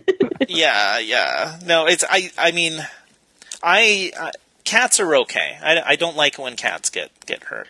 Oh, do you guys like the um, Community? Not the Community, but Community. the TV show, The community, yes. six seasons, hashtag and a movie. Right. Okay. So the the zombie episode is one of the best ever, but one of the finest Halloween. moments in that episode is when someone's just throwing the cat across the screen. Yeah. Like, where is Anyway. this cat coming from? Yeah, that was a great moment. Uh, It's, it's so good, and a movie, and a movie, and a movie. Yeah, the movie's on its way, I think, on Peacock. it, it's been announced. yeah. Yeah, Just like Boondock Saints 3. yeah. Yeah. Boondock Saints three. It's all Or relative. the, the Boondock Saints 3. Maybe me. there's a like a tie-in with Kickpuncher or whatever. uh, okay, my what the heck moment is in Lagaan, and it's during the dance sequence that I kind of talked about earlier when um, Gauri turns into Elizabeth for a moment. Um, Oh, which yeah. I, I'm always like surprised and like, oh wow, what is going on here with this love story? And also, they ripped that off from Break into Electric Boogaloo because that Yeah, also did. happens in that. Yeah, Yeah, they did, which predates this movie. predates it. Oh, I was going to mention something real quick. Uh-huh. When I was looking up the Boondock Saints on Amazon, I accidentally clicked Boogie Nights, and It's the same movie. it's the same movie. Well, it didn't Mark Wahlberg. He was supposed to do Boondock Saints, but then he went to Boogie Nights or something. Anyway, there it's all relative. It all so funny. Yeah, I, I did read that in trivia. Yeah, they tried to get Mark Wahlberg, but yeah, he was he was doing Boogie Nights. I guess uh, probably the right choice. Boogie Nights is more generally well regarded than Boondock. I mean, he, Yeah. he probably would have gotten a. I mean, it would have been cool actually to see. Well, I don't know. I kind of like these He's- two guys. Yeah, he's still famous either way. Right, right, and and also like uh, I can't remember which guy's which, but I think the older brother, well, the blonde brother who kind of acts older, he kind of makes most of the decisions. That's young Indiana Jones, right? You guys used to watch that? The Some wow. young Indiana Jones. like, I yes, Oh I, yes, yeah. I, I watched them on VHS. Yeah, somehow. yeah, it was Yeah. kind of a fun Yeah. TV show. He was young Indiana Yeah. Jones. So, uh, okay, did everybody say the what the heck moment? I think so. it was the cat. Okay, okay, cool. What color was it? Do you even know? Did you care about your cat? What was the cat's name? Yeah. I will shoot myself right now if you can tell me that cat's name. Uh, okay, uh, Christel Company. What's the best scene? Oh, best scene. Oh. ugh. Okay, this is gonna this is gonna probably surprise you, but um, my favorite scene is actually when Willem Dafoe, uh, Agent S- Smecker, Smeckler, I don't know, Smecker. um, he is narrating what occurs in the house of like the boogeyman dude, Yeah. um, yeah. right next to McManus and Rocco. Right, Um, like he is in the scene, he's like in the scene. flashback, talking. Yeah, in and he's narrating it and he's acting it alongside them. Yeah. Um, sans guns. Um, and then it culminates in that epic "There was a firefight" moment, and um, that just hands down every time that that scene is so epic. Okay, I can't believe this. That's my scene too. That's exactly Really? what I wrote. Yeah. Oh, you guys are so smart. Yeah, no, we've been we've been doing a lot of that. Okay, uh, Roy, what's your incorrect scene? Um, when Bhuvan confesses his love to Gauri, Oh, That's okay. so That's cute. sweet. a lot less people got killed in that scene. Yeah, uh, Yeah. Just, a, just a little. Yeah. Just Uh, Elizabeth's heart. Yeah. Right. Some sometimes people say I look like Willem Dafoe, and I'm not sure if it's a compliment. Oh, Maybe it's the hair. You I look think like a it's- grand dame. It, it could be the hair. Oh, the grand dame. thank you, thank you. uh, okay, Roy, best actor, please. Sure. Well, honorable mention to uh, the actor who made the most of their 30 seconds, which is the Princess of Spain. um, but I'm going to go ahead and give it to Anjelica Huston. No Oh, way. that was our answer. Is it yours? Oh, yes. I love Anjelica Huston. Me she's too. great. I almost picked her for a recurring character too, um, because she Oh, was she's in Crimes good. and Misdemeanors. But she is great. Always, always a great acting job. But that's not who I picked. I Oh. picked a man named Ben Nealon, and he plays Lieutenant Smith, the kind of sniveling underling Yeah. uh, to the captain. He has this the mustache, and he has like when his mouth is closed, he still has his gigantic teeth just showing. Like his like resting face just shows his massive teeth, and he's just sniveling.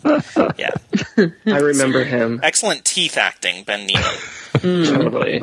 Uh, okay, uh, Roy, best titular line. What was the best time a line? The name of the movie is actually said in the movie.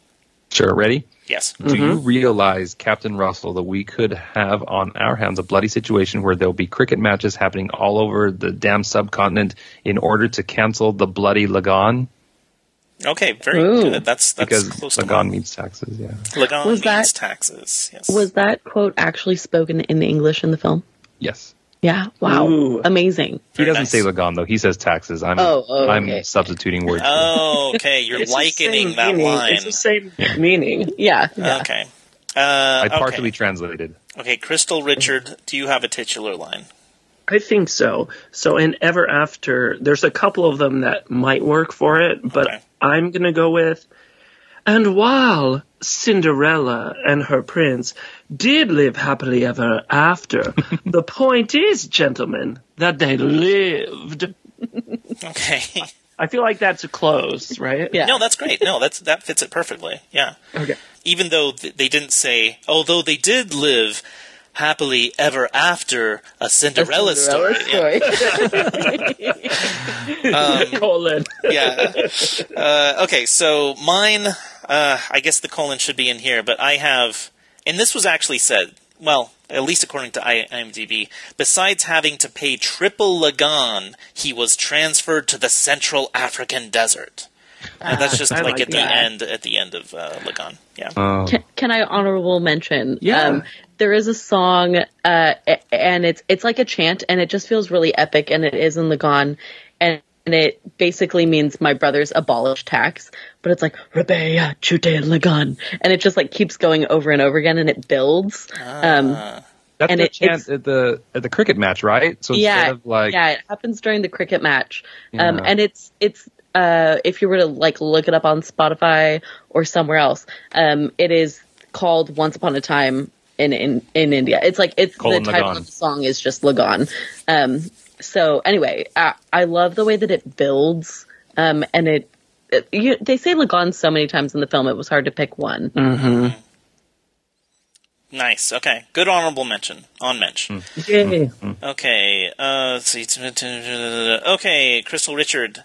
Okay, best just quote in general. Uh, the best line. Oh, I have the right answer. Okay. Okay. Um, I and you all will agree with me. I I promise. I think it's mine. I, I bet it's mine. Go ahead. Okay, well, it's in the Boondock Saints. Yes. Okay, and he goes Chekhov. Yes. Well, this here's McCoy. We find a Spock. We've got ourselves an away team. Yes. yes. Excellent. Okay. Nice work. Nice work. Richard's taught you well. As soon as that happened, I was like, "Oh my gosh, what a wonderful coincidence!" yeah. I. I, I thought I thought the exact same thing. So that's what I went with. Okay, Roy. What's your answer? it's not that. Ah. It's, uh, Oh, so Roy. because um yeah okay sorry sorry I let you down. anyway, from Lagaan it's Hey Gauri, there's only one house in the village with a neem tree in the yard. There's also a big field beside it. There's some chickens, two cows, and three goats, and I know whose house that is. It's mine, you silly girl. Yeah. One thing before you go, mother likes you too. Oh, And Yeah. that's basically he just proposed. That was a proposal. no, It was. that was. and it was cute. It was really cute. Yeah. Okay. It's time for Oh, another great line Oh, though. sorry, it's not. Is is where Danielle says, referring to her dress, "That is my mother's," and Marguerite says, "Yes," and she's dead. Oh. I like that line. Yeah. Okay, uh, Roy, let's hear your let's hear the winning existing tagline and your new taglines for the films. oh shoot. Okay. So my favorite tagline is "Desire, defy, escape." I would have Ever picked that, but I couldn't read it. It was too small on the poster. They so what they needed was a third D, like desire, defy, escape, or something. I, I don't know, but yeah. I kind of thought I, I couldn't read it fully. It, I'm like, is that desire? But I can tell that the last one is escape, and so that yeah, you need the three Ds. Okay. So forever after, uh, my tagline would be disclaimer: Mummer's dance is not featured in this film. Um, yes, because of the trailer, right? Yeah, Yes. it was like a big part of the promotion. It, and it, that song became so popular because it was associated with Ever After, Yeah. and and vice versa. Which song? I had no idea. Yeah. Mummer's dance. I don't remember that song. Okay, go It was YouTube in the tra- Mummer's dance. trailer, You'll remember yeah. it. Okay. Oh, okay. okay. Yeah. I'll have to go back and watch the trailer. Okay.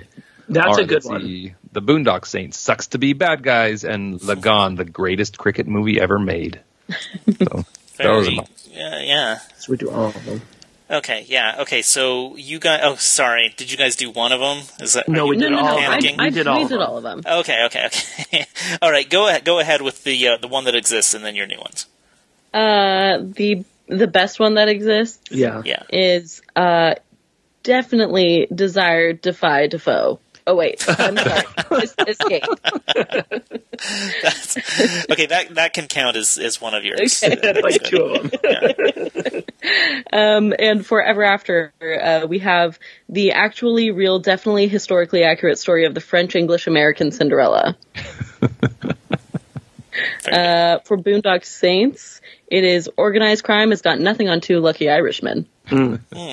yes. And uh, for Lagaan, have you ever watched a full three day cricket match? I know I have. Very good. Oh, You have now, yeah. I like how you put the luck of the Irish in there. Oh, Yeah. yeah. Yeah. Okay. Yeah. That I, I should have worked in the luck of the Irish. Okay. Yeah. Okay. So for mine, my favorite existing tagline is the one for the Boondock Saints: "Thy kingdom come, Thy will be done," which I guess isn't a tagline. I guess it's just quoting. Uh, but Oh, you know, it's good. kind of menacing. Epic. oh, yeah. Okay, my ever after tag. Ain't no talking mice in this Cinderella.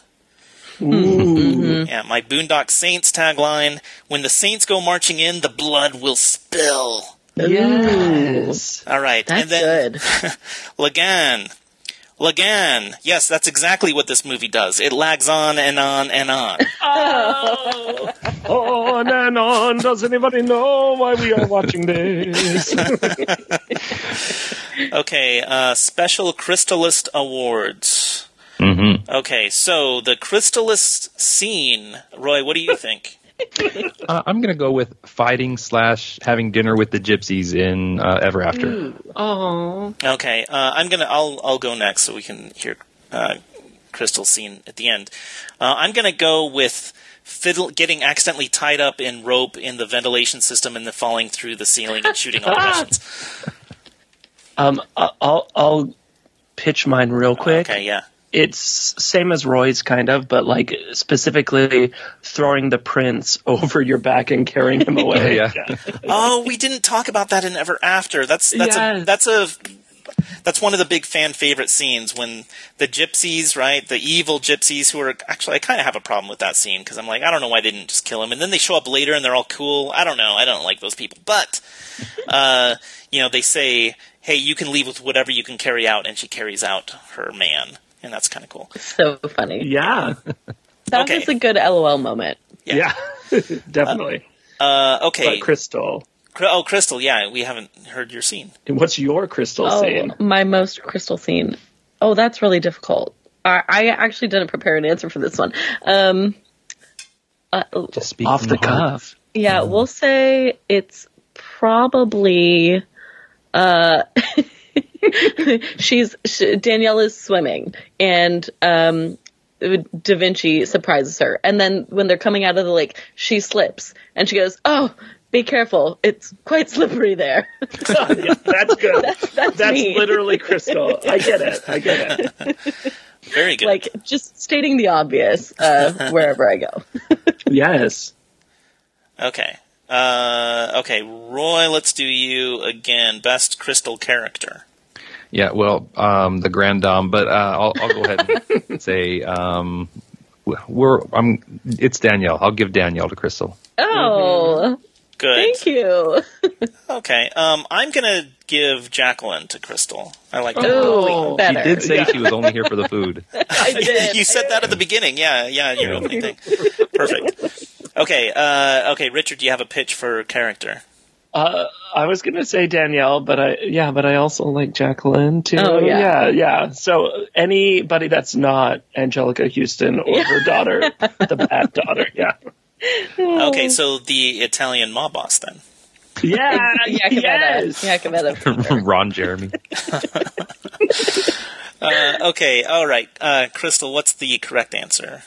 Uh, it is in fact uh, police officer Greenly. Oh, Greenly. You like Big, Greenly? big freaking guy. Okay. big freaking guy. Uh, yeah, he was right about the one man with six guns. Yeah. It's hard to be right about that, but he, he got it. Okay, uh, Christel, you remain silent for this last Christel one, but uh, Roy, what do you think is the Crystalist movie? Well, based on the fact that she just confessed to us that she spent 70% of last month watching this movie multiple times, I'm going to say Lagaan. Uh, colon, a story of India, an India tale of, of India's true storyness. Yeah. cricket. Webster defines cricket as yeah, that's the title of the movie. Okay, I don't know. Uh, okay, I'm gonna go with uh, Ever After is the Crystalist. Okay, Richard, what do you think? I'll go with Ever After as well. Oh, Good I call. Good call. I feel good. about my pick now. Okay, well, let's just go ahead and do rankings, please. Okay. Woo! Uh, Christel Incorporated, could you please give us your third favorite of your three favorite movies? Bum, ba-da-dum, brrr. Um, in third place, that is the Boondock Saints. I Is that what you wanted right. to hear? no, Okay. that's no, I, I wanted to hear that. That's that's totally fine. I kind of wanted that to be your favorite film.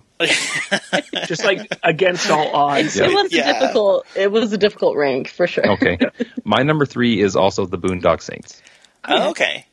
Uh, my number three is it's Lagaan, you guys. Oh, Jonathan. the runtime. It got you. yeah. I don't know if, if I sorry, I, I it's really good. I have one complaint about it. It hasn't been mentioned yet, but it is uh it's so long, you guys. yeah. yeah, it's never been talked about It's today at it's all. a really yeah. It's just it's just yeah. It just uh, so yeah. long. Sorry, and it had no dance number at the end. I'm like, what? What a ripoff. that is disappointing. Yeah. Okay. Zero stars. Yes, That made it. That made it the worst. Yeah. All right, swinging back to me, my number two favorite of these uh, is also Lagaan because it's so long. Bled, Oh, bled no. over into number two. Okay, fine. Just kidding. My number two is the Boondock Saints. Oh, this is so cute, Jon. Oh, yeah. So my number two then is Ever After. Wow. Oh. Wow. Oh, interesting. Okay, so we get the full reveal. Um, Christel Incorporated. What's Uh, your number so I- two? I did rank them a specific way, but I knew that I would be kind of making a game time decision. Uh-huh. Um, I think, however, I'm going to keep it this way. Um, and my number two, ugh, it hurt. It hurts me to say this, um, but my number two is Lagaan. Oh, it doesn't hurt me at all. uh, okay, so uh, your number one, your number one is Ever After, as My is number one, mine. yeah. Uh, Yeah. And I think, uh, again, Ever After, I think it ages well after a week somehow. Oh, oh, that's right. Um, uh, but Roy, Lagaan is your favorite movie, I think, because of that's volume. good. I think Ever After probably could have been better if it was an hour longer. And if it had musical numbers, Ah. yeah. yeah, yeah, an hour Yeah. Lagoner. So, um, no, I really enjoyed. I really enjoyed Lagaan. It is. It is really long. It is exceptionally long. Um, but uh, and so that being the case, I probably won't watch it three times next month. Yeah. Um, but uh, but I really enjoyed it. It is really good. It I is only, good. yeah, I had a dinner break in between, and it was digestible. All right. Cool. Well, okay, let's fun. let's hurry and do future business, please. Yeah. All right. You guys ready? Okay. Let me go ahead and uh, I'm at the poll. So the next set of movies we're doing in two weeks is wrestling movies, and nothing has changed since I refreshed it. Okay.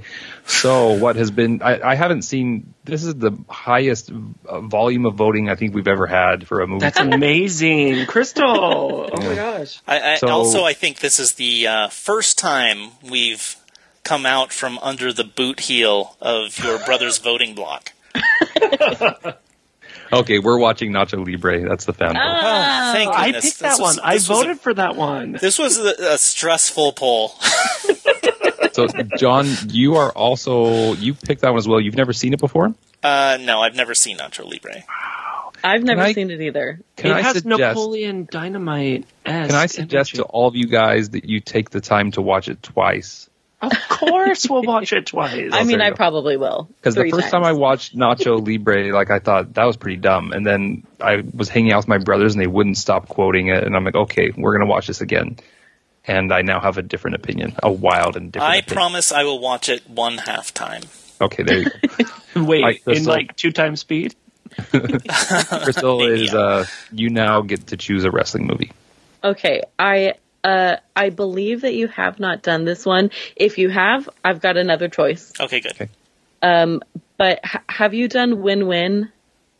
I've never even heard of Win, one. With win, Paul no, no, the Paul Giamatti? Giamatti movie. No, Yeah. no, we have not done Okay, Win. we're doing that one. Okay, nice Okay. work. Okay, way to pull a Describe this movie to me. Like, what kind of movie is Win Win? He he uh Paul Giamatti is a wrestling coach. He's kind of down and out. Uh not great health. Older, becomes a wrestling coach, takes in a troubled youth. Okay, is it a is it like a comedy? Would you call it a comedy? I haven't Uh, seen it yet. Oh, you've never seen it. Nope. I think I've No, in seen fact- it. I think I've fact, seen it.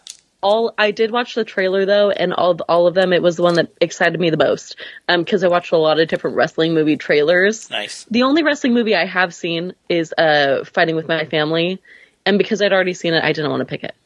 That, that's fine. Okay. Fighting with my family's pretty good. Early It is Florence good. Pugh and everything. That's fine. That's, Yeah. So I've but- never yeah. seen Fighting with My Family. Um, so I, I I think I think I would have been tempted to pick Fighting with uh, My Family um, if something else had been if you had chosen something else and if Nacho Libre hadn't won. Ooh. Uh, Yeah. That's actually So- that's what I was going to ask. If if Takedown beat Nacho Libre, would we definitely be watching Nacho Libre? I would not have hope picked so. Nach- I wouldn't have picked Nacho Libre. Oh, Yeah. I love Nacho Libre. I've that's- seen it, and also my fear, Jon, is that you're going to hate it, and I don't know how I'll Uh-huh. deal with it. Watch it. Uh, let me alleviate your times. fears. You know I'll hate it. Like you know I will. Yeah, that's probably true. Just like Okay. watch it So- so, fast, many so times. I saw. Well, I'm watching the trailer right now to Win Win. okay, I, I watched the trailer for Peanut Butter Falcon, Oh, and I don't. It looks really good. I don't know if I'm emotionally prepared for a movie like that right now. Okay. Um, so I'm gonna go with starring Rowdy Roddy Piper Body Slam from 1986. okay, Yeah. good. This is a good assortment. Um, Good. Also, Peanut Butter Falcon. Um, uh, don't like it. I don't like it. Really? No, I don't thought like it was fine, Yeah. but I I it's a movie that I watched once and don't know I'd watch again. Is it fine like the the gifs that Roy keeps sending us? Fine, fine, it's Fine. fine. Oh, a- Jon sent me the Emma Stone fine GIF a couple years ago, and now that's my only response to any. Yeah, we've pretty much Anything been ever. copying and pasting it back and forth for years. I years. love it. Yeah. I love it. Okay. All right. Well, moving on. So we will have uh, after that the next category. So we're not. Uh, there weren't any categories voted on because Jon. Uh, we have a our next guest is bringing her three movies that mean just the world to her, and I'm certain they'll be wonderful. But then she has to do community service, Right. and the randomly chosen category for This is community this is service for Marie when she For she Marie. Yeah. Marie. There's a thirty percent, thirty three percent chance you will have to do dirty cop movies. Oh, Wow. That is, that's I'm the excited random for choice. Marie. okay. Mm-hmm. Yeah. Okay. My pick is I'm calling it again and again and again. And this is where it's a movie that has been redone three times. And I'm not talking about franchise reboots because that's no good. I'm talking about like like A Star is Born, which has been done four times. Or Yes. as you uh, so Cinderella, you could have the animated version, you could do Slipper in the Rose, and you could do um, you could do the J- Lily James version and the Camila Cabello version. So anyway, so the point is, if it wins, then we pick like the vote won't be on a specific movie, but on a set of movies. By the way, um, as I was looking through possibilities, I thought maybe there's like five or six movies out there that have been done three times. Well, I found about 21. Um, and the Three Musketeers, I think, has been done eight times. Ooh. oh wow. People love that mo- that story, I guess. Anyway, that's it. I don't expect it to win because Dirty Cop movies, I think, will get a lot of votes. But Jon, what is your winning category? Okay, so it is my it is my category. It's your pick. Okay, uh, I I want to do meal tickets again, but we just did that. I'll I'll give that a go another time. We can watch my dinner with Andre some other time. Uh, I'm gonna pick Bosom Buddies. I think uh, because Willem Dafoe got me all uh, primed up to watch Men in Drag. So. Uh, well, I guess not men in drag, just dressed in drag. So just dressed in drag movies. So uh, you have, for examples, Victor, Victoria, Priscilla, Queen of the Desert, Glen or Glenda. Ooh. Yeah, let's do dressed in drag stuff. Oh man, if you have any reason to watch Glenn or Glenda, that works fine for me. So, all right. Well, them's the movies, and that's the future business, and Awesome. uh, that is the podcast. And that is the podcast. Yay. Okay. Okay. Thank you both. We had some technical issues, but I think it went well. Um, Christel, these are your three. These three movies define who you are, and uh, I don't know. Do you feel satisfied with the way it went? I I'm more than satisfied. Okay, good. Okay. I always worry, you know, with, you know, you're a new friend of ours, and I always worry, you know, that, like, maybe, um, you know, maybe you didn't get, you know, it wasn't satisfactory, and, and we didn't get it quite the same way you do, but I like to think No. I, we know you just a little bit better, and this is a great way It to was get to know great. you. Yeah. I really worry that you're great. disappointed that the podcast only barely went half as long as Lagaan. it was it, it it was okay. I won't hold it against you this time. Okay. No holds barred. Oh. Cool. All right. Well, uh, all four of us are going to gather together again two weeks from now to talk wrestling movies. Again, the movies are Nacho Libre, Win Win, and Body Slam. Yes. So uh, that's that. Uh, any last words? Um, hey, it's been a pleasure, you guys, and uh, uh, thanks for the movies, Christel, uh, introducing us to a couple new movies. It was awesome, and uh, can't wait to see you guys in a couple weeks. Yep. Cool. Okay. We'll see you soon. All right. Cool. Don't say goodbye. Say good journey. Bye. Bye. Journey, bye.